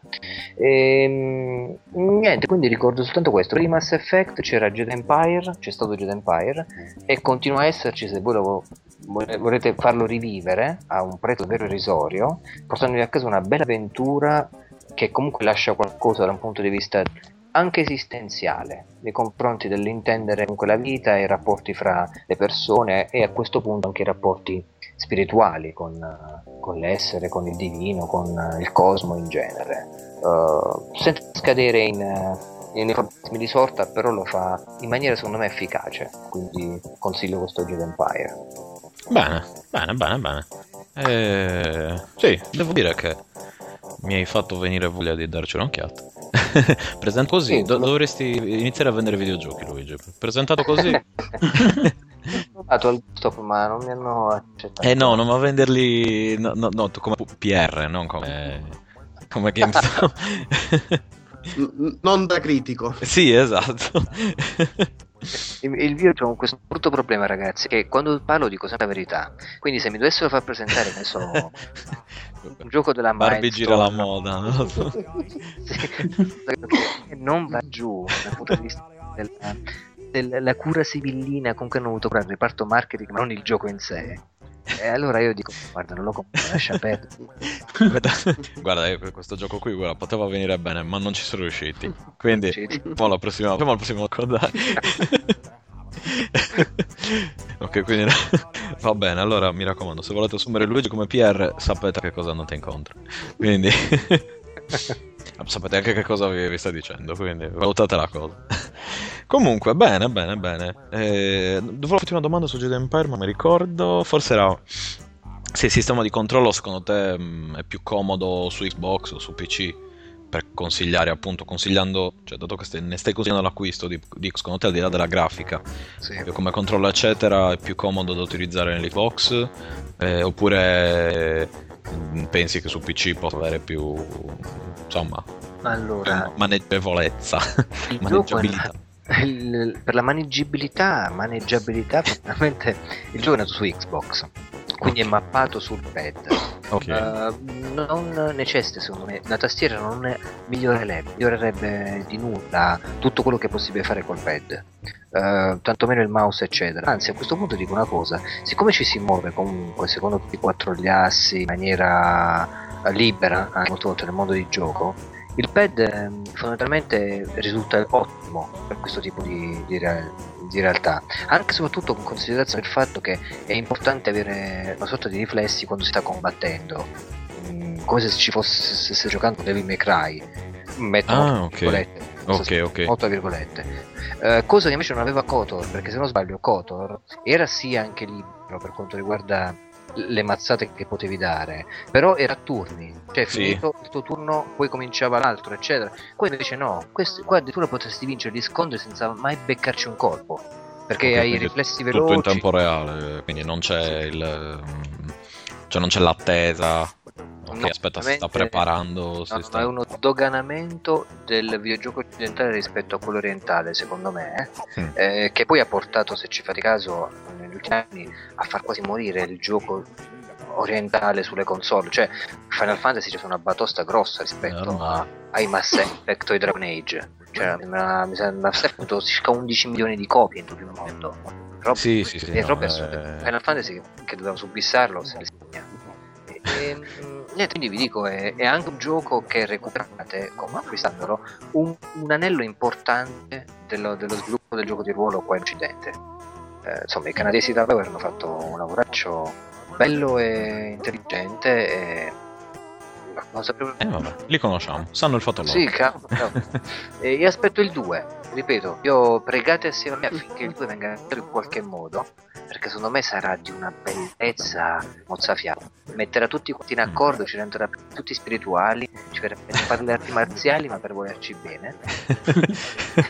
per abbracciarci con più forza. Comunque siamo, sappiamo che possiamo ammazzarci l'un l'altro tramite un colpo, eh, diciamo, subdolo e mm, energetico a dovere, quindi non lo faremo mai perché abbiamo capito le, le cose del Esatto. mondo. Comunque, va bene. Allora, eh, dopo Jedi Empire direi di passare. Giuseppe, tu hai portato una serie Sì, di giochi. sì. Non so se vuoi parlare di tutti Io, cioè, brevemente o se vuoi parlare di pochi lungamente. Non lo so, mh, ditemi voi, oltretutto lo sapere, ma di questi che ho portato ce n'è qualcuno che voi avete giocato pure, che magari vi accodate via via un- durante la nazione. Allora, beh, eh, magari diciamo comincia che... appunto con quelli che qualcuno No, di voi tu- giocato. tra- tra- eh, io, io personalmente li ho provati tutti. Mhm. Cioè, Lems, Defender of the Crown, devo che mm, ne avevamo parlato, Mhm. ma non rinfrescati, mi dispiacerebbe. Da oltre un devastato Super Mario Land poco, ma ok, Zack McCracken eh, non ne voglio per motivi di sanità mentale, Eh? per quello. non vorrei parlare per motivi di sanità mentale, ma solo per quello. Quindi, Ah, ok. Per Zack McCracken, no, non è ne parliamo, però. ah, curiosità, eh, Zack McCracken l'hai finito? L'hai finito con Leggendo Azione o non l'hai mai finito? Allora, eh, questo mh, inizio da, dall'ultimo, la Z. Iniziamo Ok. da, da Zack McCracken. Allora, Zack McCracken ha un. Lo so perché, a parte perché, vabbè, come vedete, la parte di quelli che ho scritto sono giochi amiga, ovviamente, perché è, è il mio primo vero computer che è proprio mio, che, di mia proprietà, ecco. Nonos- Nonostante abbia cominciato in realtà Commodore di mio padre, però appunto è, è, è proprietà Era di, di mio padre. padre, esatto. Eh, questo fu questo in particolare pure Zack McCracken la prima avven- il primo gioco di avventura che, che ebbi per giunta un- uno dei primi pure originali che regalarono. Allora Zack McCracken è un- una delle mie avventure grafiche della Lucasfilm quindi se avete giocato che so a Maniac Mansion o a Indiana Jones The Last Crusade fondamentalmente il parser cioè l'interfaccia eh, con cui potevate interagire nello sce- sullo scenario vi, vi risulterà chiaro perché erano i classici verbi sotto eh, nella parte sottostante del, eh, dello schermo Sì, il classico Sì, sistema sì. stile, stile Scum. sì, sì, sì, esatto. diciamo. Sì, sì, eh, era lo scam fondamentalmente, una versione dello scam quella. Eh, tra parentesi, molto mm, uguale praticamente alla speculare a quella di Maniac Mansion. Eh, oltretutto, la, sorprendentemente, mh, la versione amiga che, io, che mi regalarono è localizzata in italiano. M- molto particolare quei. Sì, sì. Eh, vabbè, c'è, da- c'è da dire che per realtà c'era un altro drawback che ora poi spiegherò. In pratica, eh, mh, Z- la, le vicende di Zack McCracken, la storia è molto semplice. Come tutti i giochi di avventura, fondamentalmente vi, ehm, riesce a fare qualcosa per eh, mh, salvare il mondo. Eh, in, in questo caso, Zack, il, il protagonista del gioco, è un giornalista che eh, inizialmente mandato a indagare su un- uno scoop eh, dell'avvistamento di uno scoiattolo bicefalo che aveva aggredito dei calciatori, Monterrainer. Poi in realtà lui si trova invischiato in, in, in un plotto sulla cascata di un'invasione aliena che hanno costruito una macchina per eh, rendere le persone più stupide, gli umani più stupidi e, e, e, e mm, eh, avendo anche occupato la compagnia telefonica, praticamente diffondeva queste onde eh, stupidenti attraverso la compagnia del telefono. Eh, questi vabbè, alieni che pure dall'aspetto bizzarro e che tra, tra, le varie gag che utilizzavano per farsi i cla- classici mm, occhi con nasone e il. Erano belli con nasone sì, stile sì, Groucho sì, Marx. Sì. No? Sì, venivano chiamati al gioco i caponiani perché avevano tipo una testa molto grande, infatti nel cappello c'erano i perché da là avevano gli occhi che erano più alto rispetto al, alla morfologia umana. E fondamentalmente Zack doveva virare in giro nel mondo, poi, poi là anche mh, incontrando altri personaggi, eh, utilizzando quindi il sistema di scambio dei personaggi come c'era pure in Mansion, se ricordiamo, no, avevi solo Zack, eh, doveva fondamentalmente raggiungere, eh, raggiungere, ottenere, raccogliere dei mh, componenti di, un altro, di un marchingegno di un'altra eh, specie questa qua ovviamente ehm, buona o, o estinta, tra parentesi pare che venivano chiamati i polariani ovviamente, perché quelli erano, eh, che, che, che, avrebbe disattivato la macchina dei caponiani. Il tutto è spiegato mi pare nell'introduzione del gioco, questa volta proprio tipica introduzione con i crediti del gioco, però che le schermate ti facevano capire appunto quello che doveva fare perché Zack prima di, di, di per questo scoop aveva avuto un sogno il relatore. Era abbastanza interessante anche perché la maggior parte del gioco si eh, permetteva diciamo, di andare per il mondo vedendo le location classiche, tipo andavi a Londra, andavi ne, nella nelle giungle, andavi nelle piramidi, in Egitto. Eh, e per quei tempi, insomma, da ragazzino mi piaceva, insomma, era un po'. Ah, sì, Marte, su Marte, era la, cioè. la, parte finale, anche, sì esatto, dei pezzi pure là e, e là andavi altri dei, dei quattro personaggi. Poi, oltretutto, alcuni, tutta la cosa bella di questo degli enigmi vecchia scuola eh, da Lucas è che um, per, raggiung- per, per, raggiungere, superare determinate azioni, quindi ottenere un oggetto, superare una scherma, eccetera, mh, potevi usare come diversi gli oggetti. La soluzione non era unica, c'erano alcuni oggetti sostitutivi che potevano al posto degli altri per ottenere lo stesso risultato, cosa che in realtà non è stata più implementata nel corso degli anni con le altre avventure da nessun'altra software house. Fondamentalmente una volta che il gioco lo avevi già finito, eh, erano quelli gli oggetti, non, non, cioè, provare a fare d'altro comunque non andavi avanti, no? Eh, sì. mh, poi, sempre seguendo il riallaccio a Wild Rift, la, la cosa di, di, quell'epoca, questa volta for, fornito nella scatola, oltre a un sistema di opzione pure qua, molto particolare perché aveva simboli strani mh, scritti in nero su un cartoncino ehm, eh, marrone, in modo che le fotocopie venivano male, veramente, quindi appunto, eh, e che ti chiede ogni volta che, mh, che con un biglietto per raggiungere dell'aeroporto per raggiungere un'altra località. Eh, tra questo c'era a lato, e questo purtroppo era in italiano, ma era in originale, quindi per un ragazzo ancora aveva da poco cominciato a studiare l'inglese, non era semplice. Praticamente queste avventure della LucasArts, mi pare che lo facevano più in più, mi pare pure di Indiana Jones o di Boom, eh, praticamente avevano eh, dei oggetti che realtà erano dei specie di input, de, dei suggerimenti per il gioco. Cioè, era, era, in questo caso era, un giornale, un quotidiano scritto da, eh, dal protagonista. E praticamente nei vari articoli in realtà erano nascoste delle situazioni che potevi incontrare nel gioco e che là comunque ti dava le suggerimenti su come superarli. Ovviamente se, se, se tu non sapevi, comunque avevi dimestichezza con la lingua inglese non era tanto facile. Ora tornando alla domanda di Vittorio, Zack da solo avrei mai finito. Ce l'ho fatta perché eh, è anche il motivo per cui Zack mm, mi è molto caro come, come, gioco. Ce l'avrò sempre nel cuore perché eh, giusto giusto ebbi la fortuna di ehm, per venire a conoscere che una mia amica delle elementari, perché giocavo là, quel tempo era elementari, una, una compagna delle elementari eh, che abitava pure vicino a casa mia e praticamente lo stava curando con, con i suoi genitori lei, lei, su, lei su Commodore 64 nacque anche una, una serie diciamo, di, di amicizie barra una delle mie primotte Ah.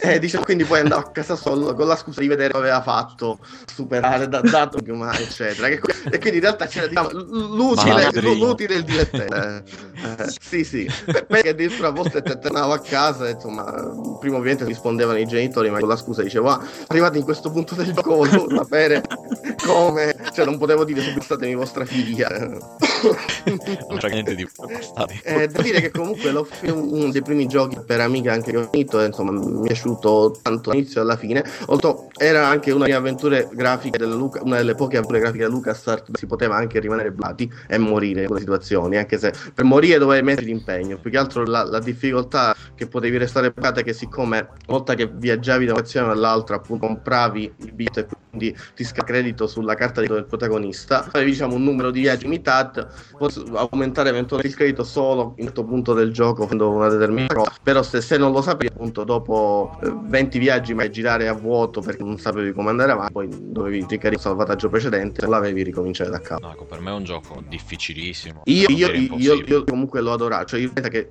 lo so se lo dico la gente dovrebbe incazzarsi ma lo preferisco anche a Mac Mansion e a Monkey, a The Secret of Monkey Island A Miracle lo preferisco anche io. A The Secret of Monkey Island no, ma forse per una questione di difficoltà. Cioè che proprio mi, mi ha... Diciamo che l'unica cosa secondo me in assoluto più seccante di Zack Kraken, se la- voi l'avete giocato almeno fino a più di metà gioco, è che a un certo punto alcune location, nella piramide, comparivano dei labirinti che davvero devi cominciare a fare tipo la petta perché non sapevi come uscire. Sì, no, cioè io da solo non l'avrei mai finito, sen- senza una- un aiuto, diciamo, una guida e così, non... soprattutto le parti finali, appunto, come l'esempio di Inti o quando fa piramidi a Marte, per Esatto, me, no, proprio fuori di discussione, era... Ah, morte, non... no, troppo, troppo da... Però beh, ma- faccio vedere le risate, fate le trovate geniali, la storia del... si vedeva che diciamo è un gioco anche molto gio- gioca sulla cultura 80 Eh. a- anche se poi in realtà il gioco tipo, si, si, si, svolge per, per allora futuro tipo nel 1997 che non l'abbiamo superato abbondantemente ma intravedeva alcune cose turistiche che diciamo oggi ci sono il fatto che nel mille- seco- nell'oro 1997 non si usavano più soldi ma quasi tutte le transazioni economiche erano verso carta di credito che poi di fatto ci siamo quasi arrivati Eh, siamo sì. banco ormai con carta di credito insomma. poi diciamo c'era anche della cultura degli anni pop incontravi un personaggio che era di Krishna insomma tutte queste il, santone che ti insegnava a giocare a golf poi era tipo il capo degli alieni che si vestiva come Elvis come sempre sì, sì. Io mi sono chiesto perché nel futuro tutte queste cose continuavano a chiamare il...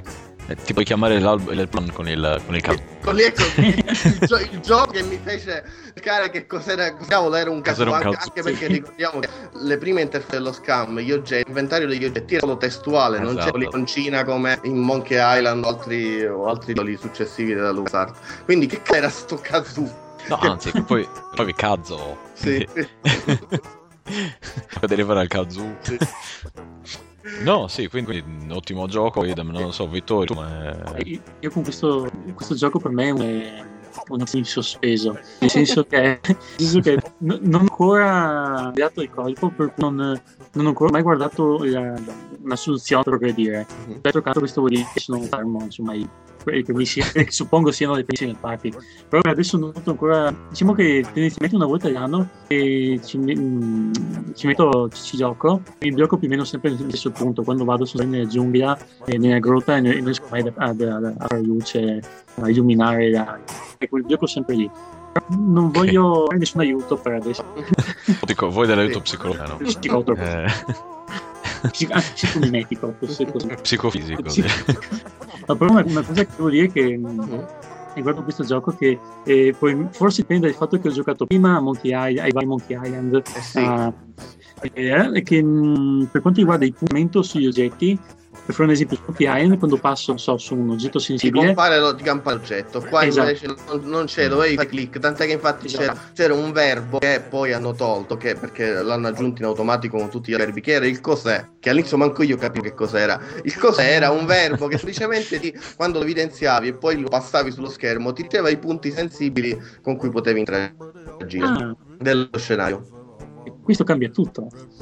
E, e- era quello che praticamente era, era, diciamo, poi stato inglo- inglobato in qualunque altro verbo de- di Monkey Island, che, cioè in automatico quando passi lui ti fa vedere che cos'è che è il- l'oggetto, il nome dell'oggetto con, con cui stai interagendo dello Mm. scenario. Prego.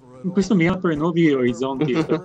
Ah, poi un- una cosa molto divertente è che mi ricordo che a quei tempi, mh, cioè, ovviamente essendo gioco originale, mi ero pure letto il manualetto, che quello era tradotto però il manualetto di istruzioni, no? Mm. E c'era, siccome era ovviamente un gioco multiformato perché oltre che per 64 poi c'era anche per PC, per MS-DOS, Sì, c'era sì, sì. tipo eh, le istruzioni di stazione. Ovvia- si poteva anche installare pure sull'hard disk dell'Amiga. Eh, a quel tempo non aveva ancora l'hard disk de- della Commodore, però la cosa bella è che mi saltò all'occhio che, eh, infatti l'ho domandai a mio padre, che là c'è la traduzione non riportava hard disk, ma il mitico disco duro. E Gli chiedevo ai miei genitori che cosa fosse il disco duro. Cioè, non lo cap- cioè, pensavo, mi pensavo fossero i floppy della scatola, però non mi sembravano. Sembrano quelle domande che nascono i bambini. Eh sì. Ma mamma, Sì, cos'è un sì. disco duro? Dobbiamo fare un discorsetto. Sei pronto per sapere cos'è un disco duro.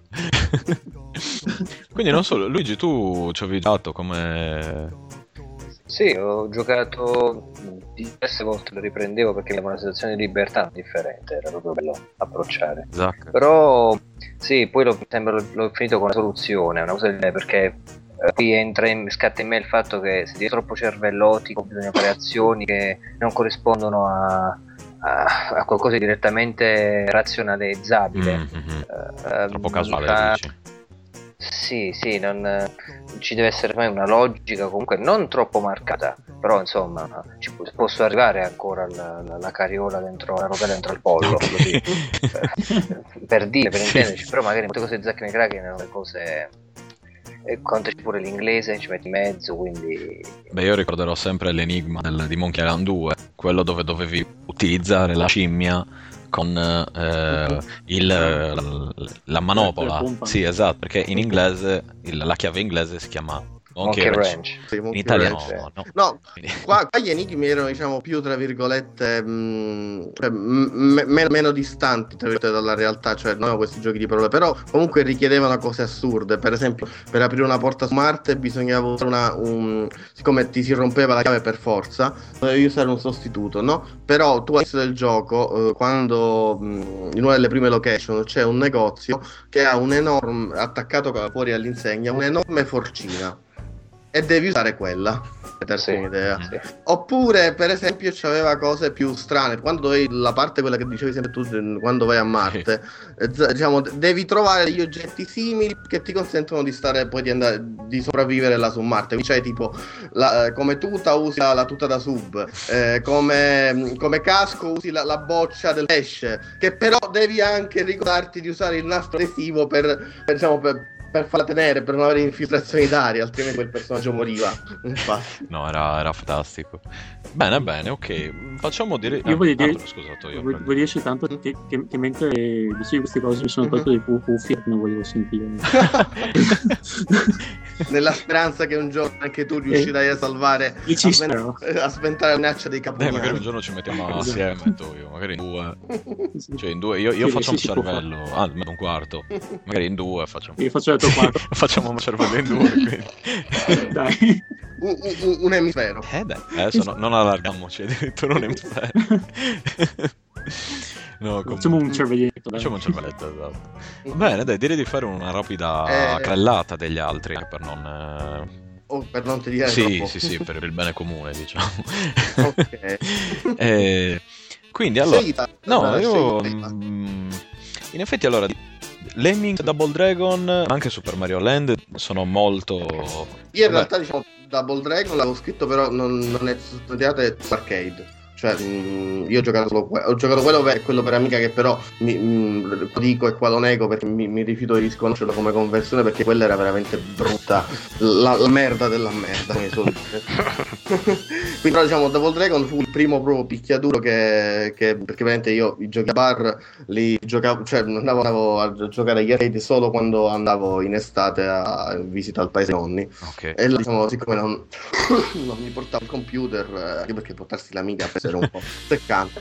Eh, ovviamente andavo in giro per i bar eh, del paese là c'erano i e, e là diciamo conobbi il primo il mio picchiaduro fu Double Dragon perché l'avevo scritto così e mi, mi Una piacque storia- molto Una Mhm. cord più che, Sì, più sì, che il sì. gioco in sé. Vabbè, Double Dragon, avevamo parlato anche nell'episodio sulla. Tecmos, Mhm. quindi predecessore, il primo beat 'em up della, della storia, giusto? in realtà Oh, Double Dragon vabbè, no, eh, eh, scusami. la Tecmos aveva già fatto Kunio Kun Sì, Eh, è e tant'è che infatti Double. Dragon, Double Dragon era esatto Rene, Double Renegade, Dragon è- è- era, era, era in origine stato concepito come sequel di Sì, questo sì, qua sì, sì. Però forse è quello. No, ok, mi stavo, stavo confondendo Renegade, Renegade con Vendetta con Double Dragon con Kun. Quindi è tutto molto bello. Tutto insieme. insieme. il, il filone, il filone dei giochi di dare mazzata esatto, i giochi, i giochi di picchiarsi, che a noi piacciono tanto. Storico con Lemmings, eh, gioco del. Oddio, ho un super. allora Lemmings era sempre degli anni 80 Sì, perché da chi era sviluppato? era, era sviluppato da DMA Design e pubblicato dalla, dalla- ormai fu Scientist Qua c'era allora. Sì, inizialmente, per, scusa, ho detto una cosa, nel 1991, quindi i primi anni 90. Eh, anche se poi in realtà comunque fu un- un- un- uno dei best seller, ve lo ricordate, in seguito con, le varie, con i vari modelli di Amiga era solitamente messo in bundle tra Sì, i vari sì, giochi che, che davano. Eh, inizialmente appunto per Amiga, Atari ST e PC, però poi il successo lo faranno anche per diverse console, se, se Sì, ricordo beh, bene. continua a uscire. Oh, sì, sì. Oltre vabbè tutti i vari seguiti, io comunque diciamo quello che ho scritto ovviamente mi riferivo al primo. Eh, devo dire che fu uno dei, pure de- dei primi puzzle per Amiga che, che ricordo con, ehm, con nostalgia, perché fonda- fondamentalmente era eh, fare superare a queste specie di, di roditori eh, che, che erano raffigurati come de- degli omini con, con i capelli verdi e una tunica blu. fondamentalmente che diciamo spuntavano da una specie di, di portale ehm, eh, in alto eh, dello schermo per poi e poi dovevano raggiungere un- una porta un'uscita solitamente dal lato diametralmente opposto. Tra questi due tra il punto di inizio e quello finale c'era una serie di trappole più o meno eh, cruente e, e nascoste e tu dovevi fare in modo appunto che questi omini che la maggior parte di questi omini eh, raggiungesse illesa eh, la fine del livello. Tant'è che infatti a seconda anche delle difficoltà avevi diciamo una certa percentuale, una soglia minima di, di lemming che dovevi fare su super Sì, che dovevi salvare. Sì. Esatto. Per fare questo praticamente avevi mh, una serie di abilità, mi pare che erano una decina più o meno, o poco, poco, poco di meno, eh, che potevi assegnare a un, a un Lemmings. Eh, ovviamente mh, que- questi diciamo ruoli ne avevi a seconda del livello una certa quantità, ad esempio in alcuni livelli potevi avere 10, potevi fare fino a 10 Lemmings, potevi farli diventare arrampicatori, no? Mhm. scalatori, che gli consentiva di, tipo di, di scalare le, le pareti verticali, oppure eh, potevi per esempio eh, fare in modo che eh, ovviamente se, cade- se i lemming cadevano mh, i lemming sono stupidi quindi fondamentalmente l'unica cosa che sanno fare nel gioco è andare Ah, no. avanti e indietro esatto, Sono lemming, andare avanti. Se, se incontrano diciamo un, un muro tornano nell'altra direzione e basta. Questa è l'unica che sanno fare. E, e- e ovviamente se invece andando avanti trovano un, un dislivello una pozza o quant'altro ci buttano. Ehm, per esempio un'altra cosa che potevi fare cioè avevi la possibilità di, munire eh, i lemmings di un, di un ombrellino che, che, che fungeva veramente da paracadute per Sì, evitare appunto, di morire esatto oppure eh, per esempio uno che eh, mentre mandavi un lemming in esplorazione bloccavi l'intero gruppo attraverso appunto un blocker che fondamentalmente non faceva passare avanti Sì, gli altri li faceva tornare indietro poi quindi esatto. mette- esatto, e metti dall'altra estremità pure il pro blocker oppure per diciamo superare alcune sporgenze c'era quello che tipo costruiva il ponte mattone su, per, dopo mattone per Sì, era estremamente Oh, oh. cervellotico Sì, come, come gioco Sì, dove era un puzzle game Sì, esatto, fondamentalmente. più classico. non era un platform, era proprio un puzzle. Eh, però diciamo io lo ricordo veramente quando, specialmente quando scoprì la prima volta e questo ovviamente ce l'avevo eh, piratato per dirlo così dai dico questo. Sì, però quando scoprì per la prima volta la mitica opzione non tanto quella, quella che diciamo potevi fare in singolo quello che li facevi que- quel nuke totale che facevi saltare in aria tutti veramente mi ero divertito veramente tanto a, a vedere tutti questi che avevano in testa un timer che poi ha raggiunto zero facevano oh no po- Lì era quando proprio ti, ti eri rotto le palle, non ne potevi più. Sì, sì. Sì, in, real- sì, sì, in realtà la funzione piccola è praticamente perché sacrificavi uno per fare Sì, un buco, bel buco, eh, un da buco. una parte. esatto. Solo che dovevi appunto, mh, in base al timer, dovevi considerare quando attivarlo o meno, perché altrimenti avevi solo perso un lemming oppure peggio. Eh, Diciamo, eh, costringendoti a ripartire da capo e lì avevi fatto un buco che magari aveva aperto una voragine e ci cadeva tu- tutto il gruppo a seguire perché non potevi più chiuderlo. Impressionante. Poi Super Mario Land eh, ne stavamo disquisendo un pochettino prima, eh, ne stavate parlando, io mh, molta poca esperienza lo conosco, ma proprio preferisco che ne parliate voi tu, Giuseppe, eh, Vittorio e Luigi. Eh, adesso a me non stavate accennando prima della vostra esperienza di Mario Land, soprattutto Giuseppe e Vittorio mi sembra, credo. Sì, come Sì. Ah, ok. Sì. Allora, Super Mario Land è stato ovviamente uno dei assieme al, al Tetris che era in, in- in- Battle, eh, fornito, sì. fornito esatto uno dei, dei- dei best seller del Game Boy che tra parentesi la mia prima non solo console portatile ma proprio la mia prima console mia perché ho detto fino ad allora gio- scroccavo il NES o il, o il Mega Drive degli am- Master System degli amichetti no? o comunque cercavo di darmi un, un, eh, diciamo un, un- contegno ehm, giocando dicendo sì vabbè anche la mia c'ha Greggiana Sister che è più o meno simile però è, è, è- una magra consolazione comunque finalmente quando ho potuto appunto prendermi eh, a un diciamo il- non mi ricordo quando uscitano in ehm, eh, in Italia. Comunque a, a- a dicembre di quell'anno il, il Game Boy, il Game Boy mi fece regalare come, re- come regalo di Natale dai, dai miei genitori ovviamente eh, gli intimai di prendere assieme al, al bundle Super Mario Land perché volevo Super Mario assolutamente. Per potermi anche io vantare con gli amichetti di avere un Super Mario di aver giocato un Super Mario. Solo che purtroppo, purtroppo eh, scoprì poi che eh, era un Mario era sì Mario, ma non lo era neanche allo stesso tempo per alcuni elementi di design. Questo perché? Perché fondamentalmente era un Mario che era prodotto da Yokoi, ehm, della divisione ricerca e sviluppo 1 di Nintendo, però non era supervisionato come project Da designer da, mm, da. E quindi c'era, cioè era fondamentalmente Super Mario Bros. eh, come platform quindi c- c'erano tutti quegli elementi, c'erano il salto, la corsa, il fatto che dovevi comunque arrivare alla fine del livello entro un certo tempo, raccogliere le monete, raccogliendone 100 ottenevi un, um, un altro one up, eh, c'aveva diciamo anche il contatore dei mondi simili, no? quindi ogni eh, mondi su- suddivisi in vari sottostage, solo che alcune cose strane che diciamo qua- quando ne parlai felice ai miei amici mi guardavano come quasi cercando di ostracizzarmi. Ehm, eh, all- all'infuori del- diciamo, de- della storia che si- che si- di questo Mario che si svolge non nei funghi ma da, da tutt'altra parte. Le cose diciamo più strane erano per esempio che c'erano le tartarughe che anziché lasciare il guscio classico che tu potevi poi calciare qua invece il guscio poi esplodeva dopo un certo periodo di tempo. Oppure il fatto che prendendo il fiore di fuoco le, le traiettorie delle, delle fireball fossero tipo degli angoli di 45 gradi Sì, sì, sì, sì, sì. sì, le palle di fuoco balzavano e potevano persino essere usate per raccogliere le monete.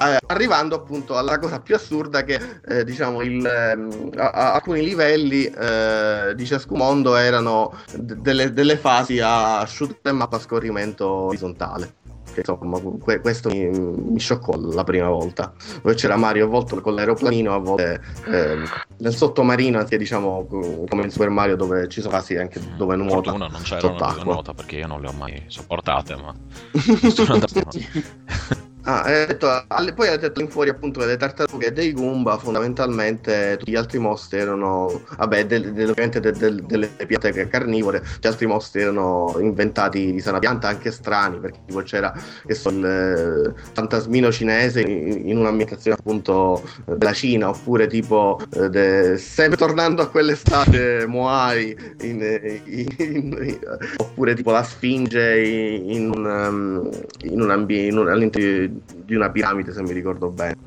Ah, e poi pure il nome della principessa era, era cambiata, perché mi, mi ricordo, ed era Daisy, però non era cambiato il fatto che alla fine di ogni, mo- di ogni livello non c'era il, il Todd che diceva grazie Mario, ma sai com'è la principessa in un altro castello, bensì era praticamente ti, ti piavano qua per il, ce l'ha presa per il culo che c'era la principessa, ma in realtà subito dopo a mo' di, di incantesimo puff diven- eh, diventava un mostro che si allontanava, sì, stile, che, che, faceva la trollata, insomma. Che, infatti io, eh, di di, di diciamo terrorizzanti mm-hmm. eh, questa parte qui che sto giocando attualmente su Mario Land che l'ho scaricato dalla Virtual Console del 3DS eh, quando si trasformano in una, una, volta in una mosca principessa, sì. una volta in un altro. Eh? Un polpo, sì, sì. È un po' terrorizzante, ma non per la paura che ti fa per il cambiamento. Perché vedere una cosa che si trasforma in un'altra c'è un effetto sonoro molto strano quello del, del Game sì. Boy. Tipo una, un, suono gracchiante, tipo una cosa così brutta. E, veramente boh, è così disgustoso. Eh, per quanto sia soltanto simbolica la cosa, perché da una condizione diventa un'altra, non è che c'è una trasformazione morfica o chissà che. Eppure colpisce, chissà perché, forse non. Boh. Detto ciò, comunque, almeno per me, io la chiudo con, con, lato di, con la mia esperienza con Super Mario Land, resta comunque alla fine un, un, bellissimo Super Mario da giocare e che comunque ai tempi riuscì a finire più di una volta. Beh, Vittorio, anche tu come... Non, non, non capitava per tutti i giochi che ci sì. da... No, beh, comprensibile, non erano di sicuro semplici, eh, quindi... A me è venuto in mente un, un piccolo aneddoto eh, mentre parlavi di Super Mario Land, eh, un aneddoto, mm, cosa un po' stupida, però insomma così, eh, appunto sui, sui quarto mondo, quello ambientato in Cina, in Giappone, eh, non so se ti ricordi, ti, ti ricordi le musiche, insomma che era così sul, molto orientale. Sì, sì, sì. sì. Quello che all'epoca ero, eh, andavo alle elementari e, e suonavo il, il flauto traverso, mi ricordo che il, appunto i miei insegnanti ci avevano detto, non so se scherzando veramente, insomma di provare a fare insomma, una, perché non dico composizione, ma insomma una serie di note che possono aver senso in sequenza, credo che io ho cercato di dedicare la musicalità appunto degli, di quel mondo. Un buon nerd, antelittera. no, no, comunque c'è mh, mm, scusa se interrompo e comunque tutte le musiche tutte le soundtrack di Super Land erano fantastiche le sonore erano stupende di questo gioco. Dal, sin dal primo livello che anche quello dei crediti alla fine quando, quando sei con, con, la principessa sul, sul razzo sono fantastiche veramente. Quello di crediti secondo me è sì, sì, la più bella. pianto quasi. Sì Ok, bene, eh, l'ultimo mi sono tenuto, che conosco di meno, a cui ho giocato quindi molto poco, che è Defender of the Crown. Defender of the Crown, ok. Vado ah, sì, sì. Io, Beh, no? allora mi ricordo che Luigi ne aveva parlato un po' di tempo fa con, con ah, Simone, okay. giusto? Uh, eh, oddio, beh, si parla un po' di tempo fa in effetti. Un bel molto di tempo fa, ma comunque, ma sì dai. Cilla Giuseppe poi. Ok.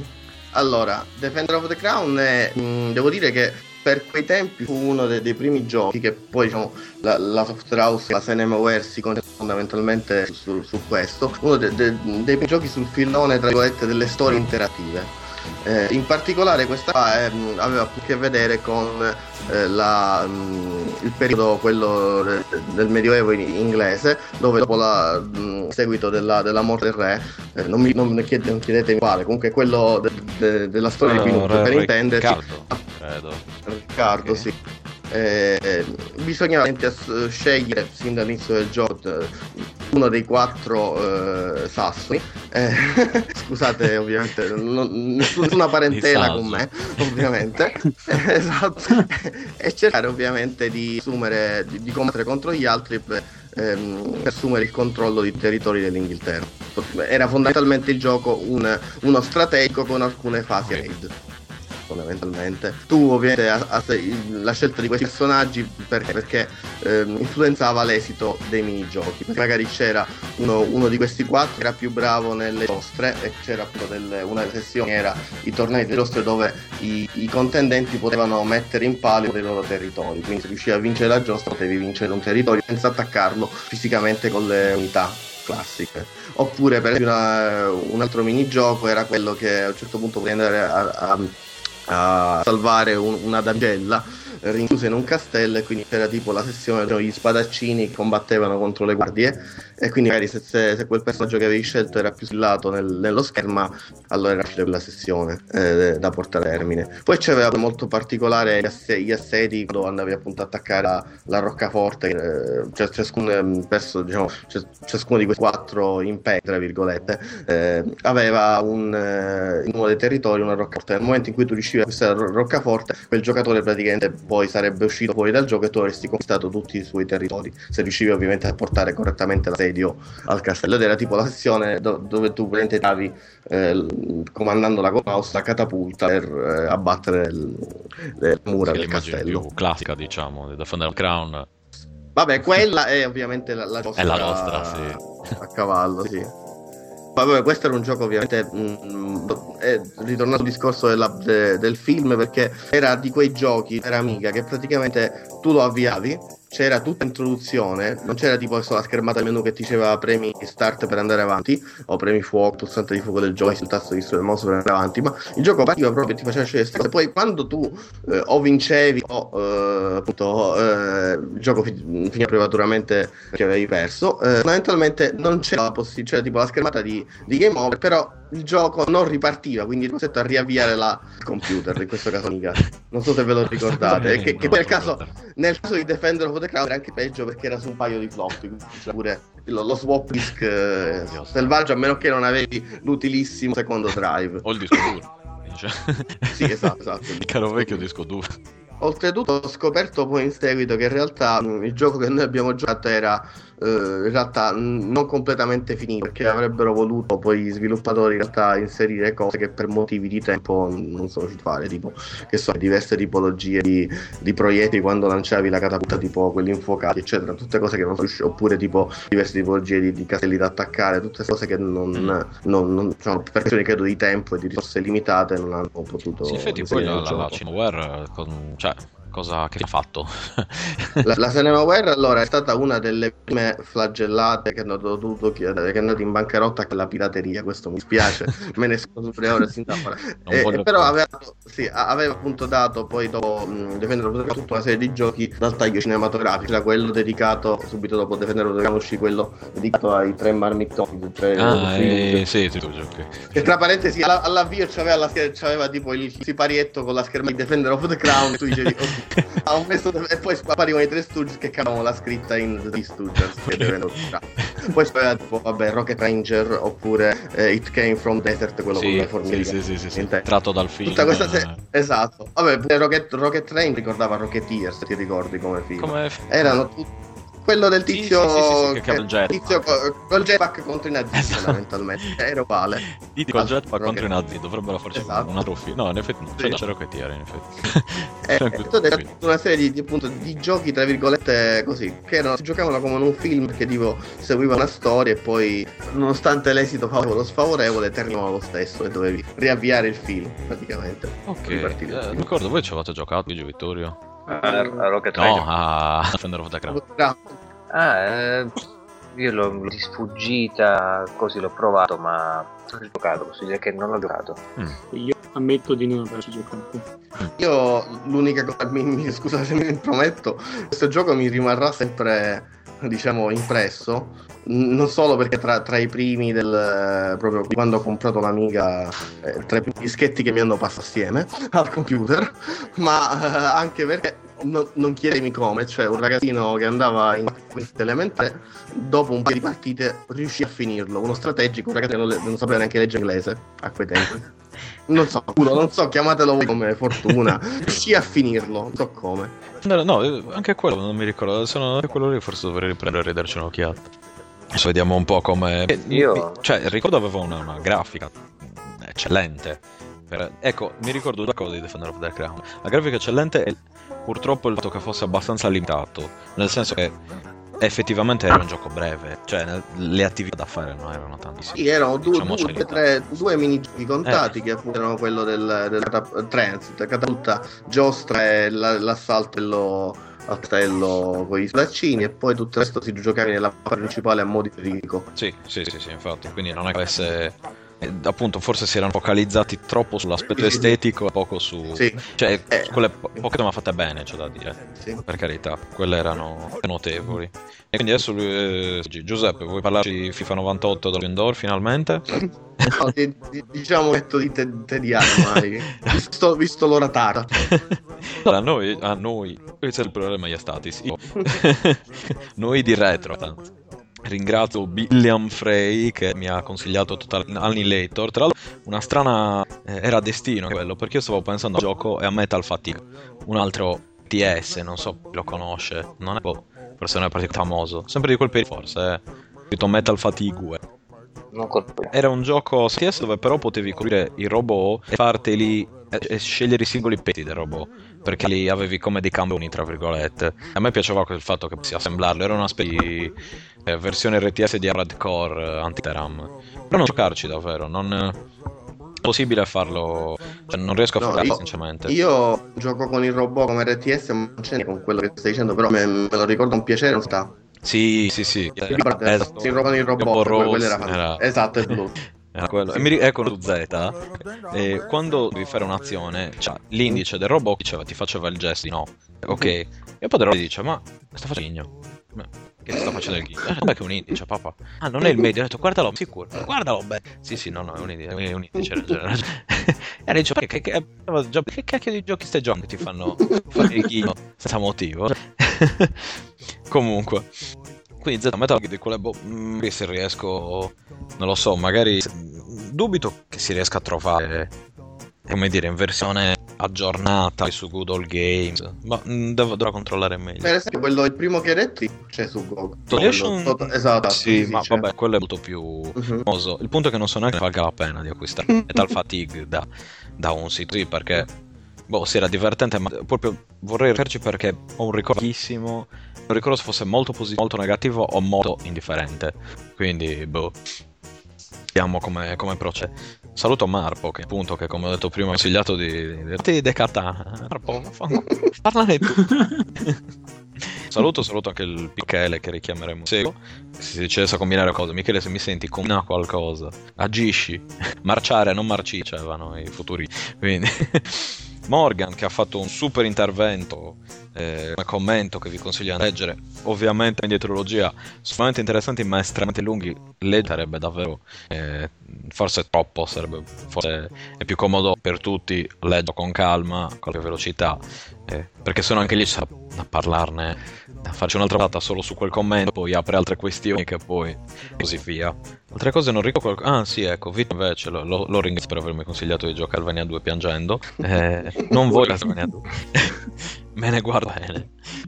È troppo fastidioso. Già ormai trovo di giocare ai, ai nuovi Castlevania praticamente quindi. l'ultimo gioco credo che sia stato quello per 60 eh, uff, in terza persona. L'ex più o meno quello di VD che mi era molto tra l'altro Veramente, ok. Eh, il reboot, tra virgolette, di quello. Shadow Shadow ecco come non mi viene. Sì, quello diciamo, a me è piaciuto, specie la meccanica del, de- del- del colpo blu e colpo rosso che uno dice e l'altro ti cura. Sì, sì, sì, no, anche quello mi era. uh, No, no, ma mi è piaciuto però poco, non. eh, Boh, non lo so, forse quello hanno fatto il loro tempo. Ci sono, sai, quelle versioni di Castellani tipo quella per Super Nintendo, che credo che sia il 4. Eh, sì, quella per Super Mega Drive che secondo me è superabili. eh, Io, io da Sonaro, diciamo, per per il discorso che prima giocavo con eh, Super NES, eh, ovviamente ho a cuore quello per PS Symphony of the Ah, beh, vabbè, si fa. Bello. Bellissimo, quello sì. Però quello fa parte del nuovo Sì. di Castelvania. Vabbè, in realtà diciamo all'inizio era tipo questo dal 4, da Castle 4 mi pare, Super Castlevania. Sì, sì, no, ma dico come, come Ah, stile sì. Castlevania, quello, Sì. è, è quello che è stata base di tutti i Castlevania. Sì. Io mi ricordo era, era immenso, cioè era gigante di fare... Ancora mi ricordo, ero riuscito a capire dopo anni perché ogni tanto equipaggiando cergetti ti trasforma in gargoyle senza motivo. Non so se ricordi o vi ricordate cosa. Eh, era una cosa completamente casuale. Ogni tanto tu facevi, forse cavi, invece che diventava un gargoyle di piede per un po' di tempo, poi ritornava hard. Boh, dovrei, dovrei- dovrei cercare una cosa. Ne avevo parlato con, con un amico, con Lorenzo. Sì, sì. Ok. è svenuto ogni tanto. È tornato. eh, parlavo con loro e mi ha detto che aveva capito che si trasforma in un gargoyle o, o rima facendo, era uno di quei dubbi iniziali, tipo Dio esiste, no, perché ti trasformi in poi il Super Symphony of the Night. Grande gioco comunque. Penso che ne sia uscita una riedizione da poco per cosa, in qualche collezione, non mi ricordo. Eh, ne, ho, ne ho risentito per poco di Symphony of the Vabbè, Night. Symphony of the Night c'è su- su X-Blami pure. Allora per quello. Invece Eh, allora, Digital allora, c'è. Ok. Se non ci avete giocato, giocaci. Se vi piacciono i Clania, anche questa grafica colare. Sì, forse adesso avete già giocato tutti i cast anche quelli per DS, cioè potrebbe risultare un po' una ripetizione. Però, mega. Eh, al di qualunque cosa, è capolavoro. Davvero un capolavoro. Del nuovo corso. Del vecchio corso, parlo di scena. Comunque. Bene, allora vi ricordo, poi in effetti ho, ho messo l'annuncio di, fare- di, di giù e cose varie eh, un po' tardi. Se volete iscriverci, retrocastlive.com eh, Non mi ricordo, sto dimenticando di cosa. Ricordatemelo. C'è cosa che volete aggiungere? Nessuno ci ha scritto niente. Mm, no, tranne le cose in su Facebook, direi che non, non è arrivato per niente, credo. Se volete ne mando adesso uno. Nelle dirette. Vi chiedi, allora, parlare, no, par- parlatemi della vostra situazione economica, com- come non è però. Ognuno...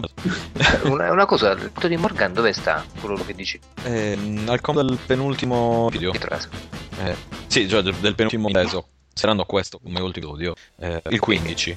Il Quello esperienza corporea, no corporea, scusa, quella di Spetta di Luigi. Sì, dici, di esatto. Le, le malelingue, dicesi Marco messo la Galli, mia il- no, allora, eh, Marco Galli, il, il fidato di Simone Pizzi, dice, sostiene che è io che abbia cercato di concupirti eh, in non sospetti. Io voglio assolutamente estraneo alla faccenda. Io concupire Luigi lo faccio in maniera di non, eh, non dorme, dormiveglia, queste cose qui, apparizioni, poi in sardo. Non lo parlo neanche così bene il sardo. Luigi ricorda in maniera confusa l'abuso sessuale da un sardo con parlo di sospiro dell'orecchio. Luigi purtroppo non sa che quel sarò io. Scusa Morgan, poi dove commento fiume quello gire? Qua c'è un commentino piccolo. Eh, lì. No, preferito quello. Cioè, scusa, ma lo di Marco. Sì, poi c'è Guarda che Morgan, ma è saluto. il commento. Tu mi hai detto che c'è un lungo di quelli. Ah, mi sto Ah, confondendo ok, con il tuo video ludica. Però no, poi ricontrollo. Adesso purtroppo ho il netbook in questi giorni e quindi devo usare, usare un computer per me e qui offrire. Quindi posso aprire Firefox. sta? Adesso non so se sia, sia acceso attualmente perché ho, ho paura di sfoderarsi con... Se disturba i problemi tecnici sono sul computer, sappiate più delle altre volte. Quindi... Comunque... Bene, quindi sì, nel caso scrivete per i prossimi episodi. Io ringrazio tanto Giuseppe che poi, vabbè, tanto ci sentiremo in un modo o nell'altro. tra- tanto tra- in un altro podcast, come so dire. no, comunque, comunque Sì, ti, ringrazio Stefano e anche Vittorio per la partecipazione. Vabbè, non che non voglia ringraziare Luigi, ma col, col- col- col- Sì, Luigi dire, ci Luigi vediamo no. anche da altre parti, quindi ancora- siamo ancora più, più a stretto contatto. ecco. Allora sei tu che lo che lo Sì. sonno. E infatti, non per dire qualcosa, ma è lento quando ho sentito sentirsi sedersi qualcuno si è molto. spero, spero di non avervi insomma, annoiato troppo con, le mie- con i miei ricordi nostalgici Ma no, a no, no, de- de- dei bei tempi della Commodore. Sì, giusto. il podcast che segue sì esatto segue il flusso di coscienza e me cioè, aveva finito un, um, un sito che va eh, e come lo sono dimenticato cosa per dire siete contenti Cosa Ho mi- visto diceva podcast consentimento ecco podcast consentimento non mi veniva il, il termine quindi niente mi spiace se, forse sentirete dei disturbi audio di vario tipo mi spiace poi abbiamo finito un po' più tardi del visto a dire la verità contavo di finire circa una fama abbiamo iniziato anche un po' dopo comunque l'importante è aver finito in un modo o nell'altro. Allora, ragazzi, grazie a tutti di tutto e Sì. ci sentiamo all'episodio. Credo. Ciao! Ok. Ciao. Ciao a tutti. Ciao. Ah, ciao. Ciao.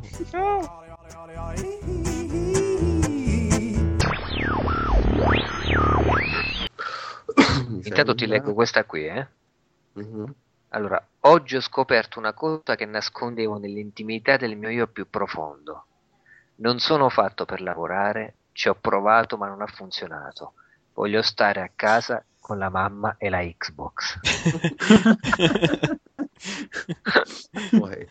Ha, ha finalmente il coraggio di ammettere. Qualcuno che ha il Sì. coraggio di ammettere. Infatti l'ho letto, ho fatto il meraviglioso. È sincero. Ho scoperto una cosa che nascondevo nell'intimità del mio io più profondo. Non sono fatto per lavorare, ci ho provato, ma non ha funzionato. Voglio stare a casa con la mamma la Xbox, ma senza emoticon, senza niente, così, una dichiarazione confessione. Fantastico. Vi devo raccontare assolutamente, prima di cominciare a puntare, una cosa che mi è successa oggi al lavoro. Praticamente eh, c'era un, un server che è andato giù di, di, di, di un'applicazione di programma, insomma, e cioè, dovevo chiamare un sistemista eh, di, di Milano per sapere insomma cosa succedeva, cosa era il problema. Risponde e cazzo, aveva le voci di Simone Pizzi. cioè, non aveva detto Romano, insomma, sono di Milano, uguale, forse un po' più bassa, ma veramente, cioè, a un certo punto stavo per dire, sei tu Simone? Mi senti? Ma mi fai pensare, Vittorio, a me è successo. Glielo potevi dire in, in dialetto, dicevi, ah Simo, che me stai a coglionare? e vediamo cosa ti rispondeva. A me è successa una cosa assurda, ragazzi, che eh, quando stavo nel call center lavoravo in due servizi differenti, uno tipo per um, eh, la Telecom, l'altro che aveva tutt'altri clienti che non c'entravano un cazzo con la Enel Gas. Eh, non erano i stessi clienti, perché la Telecom fornisce i suoi clienti che, che hanno una sorta di uh, abbonamento con Telecom e quindi ti fornisce i clienti da chiamare. E invece la Enel Gas c'ha degli altri, altre liste, quindi non è che comunicano fra di loro e sono clienti sparsi in tutta Italia. Ora, mm. io mh, stavo parlando con un cliente dell'Enel a un certo punto, e questo qui, ma non so, tipo era forse Nord Italia, eccetera, mi fa, ma scusa, ma tu sei Luigi? io dico, dico, sì, ma sai quella cosa che tu dici, non ci credo che sta succedendo, non so cosa sta succedendo, voglio morire. Cioè, come faceva a sapere chi ero? E poi mi ha detto: No, eh, per la, il telefono mi hai chiamato giorni fa per la tariffa telefonica. Ah. Cioè, guardate, ragazzi, io non voglio dirmi niente, ma voi pensate un attimo, tutta la gente che c'è in Italia, io vado a contattare un altro servizio dell'Enelgas, qualcuno che ho contattato per Telecom. Che sono, vi ripeto, non sono comunicanti. La legge dei grandi numeri. Quante possibilità c'era fra 60 milioni di abitanti che siamo qui di andare a prendere uno del, di, un cliente Telecom e poi parlarci per Enelgas un altro giorno, un'altra ora. Guarda che sono cose improbabili. Guarda, a me è capitato, forse l'avevo già raccontato, al semaforo io mi ero fermato a fianco, a fianco a uno scooterone che aveva la targa di un, identica alla mia, tranne che quella era un numero prima. Io dico, con tutte le targhe che, e le immatricolazioni che fanno ogni giorno in Italia, io ho trovato a Cagliari, nella mia ferma, cioè dove mi sono fermato io, quello con la targa di un numero prima della mia, quella uscita prima. C'era una possibilità su, su ogni auto che, era, che, è immatricolata in Italia, non in Sardegna. certo. Eh, questa cosa è successa anche anni e anni fa, una volta che ero in auto con, con mio padre, avevamo una Fiat Uno, e la targa era eh, Trieste 300-200 e davanti avevamo un camion con Trieste ecco. 300-200. Beh, anche lì, cioè, quante possibilità ci sono che Quindi, accada? Eh... Sì, sì. sì, esatto. E ce ne, ce ne vuole paura se penso a quello che può succedere. Tra l'altro, io lo sbianco più grande che ho fatto, non so perché ho, ho fatto questa associazione. Possibile che accade qualcosa, sbianco. Perché praticamente ehm, io sto facendo spesa per il locale che gestivo anni fa eh, in un discount. Esco fuori, mi sento chiamare. Luigi, mi giro e c'è una ragazza. Ora, sai che tu, tu conosci quella persona, sì, ma sì, non sì. ricordi chi è successo da è. poco. Sì. Spesso. Praticamente, fa come stai? Da po' sì, è il locale come vai? Oh, bene, senti, ma il lavoro non ci vai più lì, sapeva tutto di me. Dove lavoro, che facevo, eccetera. Io mi dicevo, ma chi cazzo è? Allora, mi fa, senti, ma tu abiti sempre sopra? Ho detto, sì, che dici, mi dai un passaggio fino a casa, tanto se ci passi, io come no? Aspettate ragazzi, è finita. Sai, là sopra, eccetera, ma allora che mi racconti? Ma così io non ricordo nemmeno il nome di questa abito. Come saliamo sopra? A un certo punto mi fa, ma ti ricordi esattamente dove abito? Ho fatto, sì, tu abiti dalle zone, l'ho buttata là, capito? A un certo punto lei guarda e mi ha fatto, mi sa che tu non hai capito bene chi sono. Ragazzi, vi dico solo una cosa, mi sono potuto squagliare dentro la mia macchina. Cioè, non è una persona che tu saluti, fai finta, la faccia, a faccia tosta e poi te ne vai, che cazzo me ne frega. Sta in macchina tua dentro, cioè, la, la, stai portando fingendo di sapere dove abita, ma non sai chi cazzo è. Non puoi scappare. No, io ho detto, detto scusami, eh, io ho fatto tergiversato, ma sei il peperone rosso. Ma sono, eh, sono mica di... E poi mi si è strutturato tutto il cervello come se mi avessero innestato la memoria alla totale praticamente. Fatto, ah, oddio, è vero, ta, ta, ta, è tornato tutto, anche il nome è tornato tutto quanto. E la cosa bella è che ci andava a mangiare a casa di questa qua. Cioè, ci invitava dopo cena, stavamo lì, ci andavamo a vedere i film. Una volta mi sono pure addormentato sul letto assieme a lei, mia amica, un altro amico. Sai quelle cose sfatte? Sì, un'orgia, sì, Eh, sì, ho presente. oh, sì, non mi ricordavo, non mi ricordavo, ma com'è possibile? Cioè, è stata una cosa veramente figura di merda. Ma possibile che fa le figure di merda proprio io devo capire? Questa è No, una no, coincidenza. tranquillo, quello c'è da tutti. Questo genere di cose c'è da tutti, no. Sì, cioè, è Stai anche a te in tranquillo. macchina. No, no, in macchina chiederà- no, però eh, eh, si avvicina, tipo lo, lo vedi, ti saluta, mi è successo quest'estate. Eh, mi saluta e mi fa aspetta che mi avvicino. E nel mentre ho detto, oh, 5 secondi dopo per ricordarmi chi è, perché poi Sì. questo qua ha iniziato a farmi domande. eh, eh, e poi per capire chi era gli ho chiesto, ah, ma sei con gli altri? E dove sono? E da quello poi ho capito chi era. Però Sì. ti giuro che io ho passato un quarto d'ora di conversazione a dire cose a una persona che ignoravo chi fosse, cioè poteva essere uno sconosciuto che mi stava prendendo per il culo, tranquillamente. Cioè, non, non- non- non lo so, è, è allucinante, ho, ho- dovuto occuparmene io praticamente. Wow, sono dei momenti fantastici, raga, per me. eh. Cioè, quando gli universi collidono, però c'è una rottura nella matrice che tu dici, e questo è qualcosa che non doveva accadere. Non c'entra niente, ma a proposito di, di- di scaricare e di linea, di linea DSL, eh, ho preso, ho preso, ho ottenuto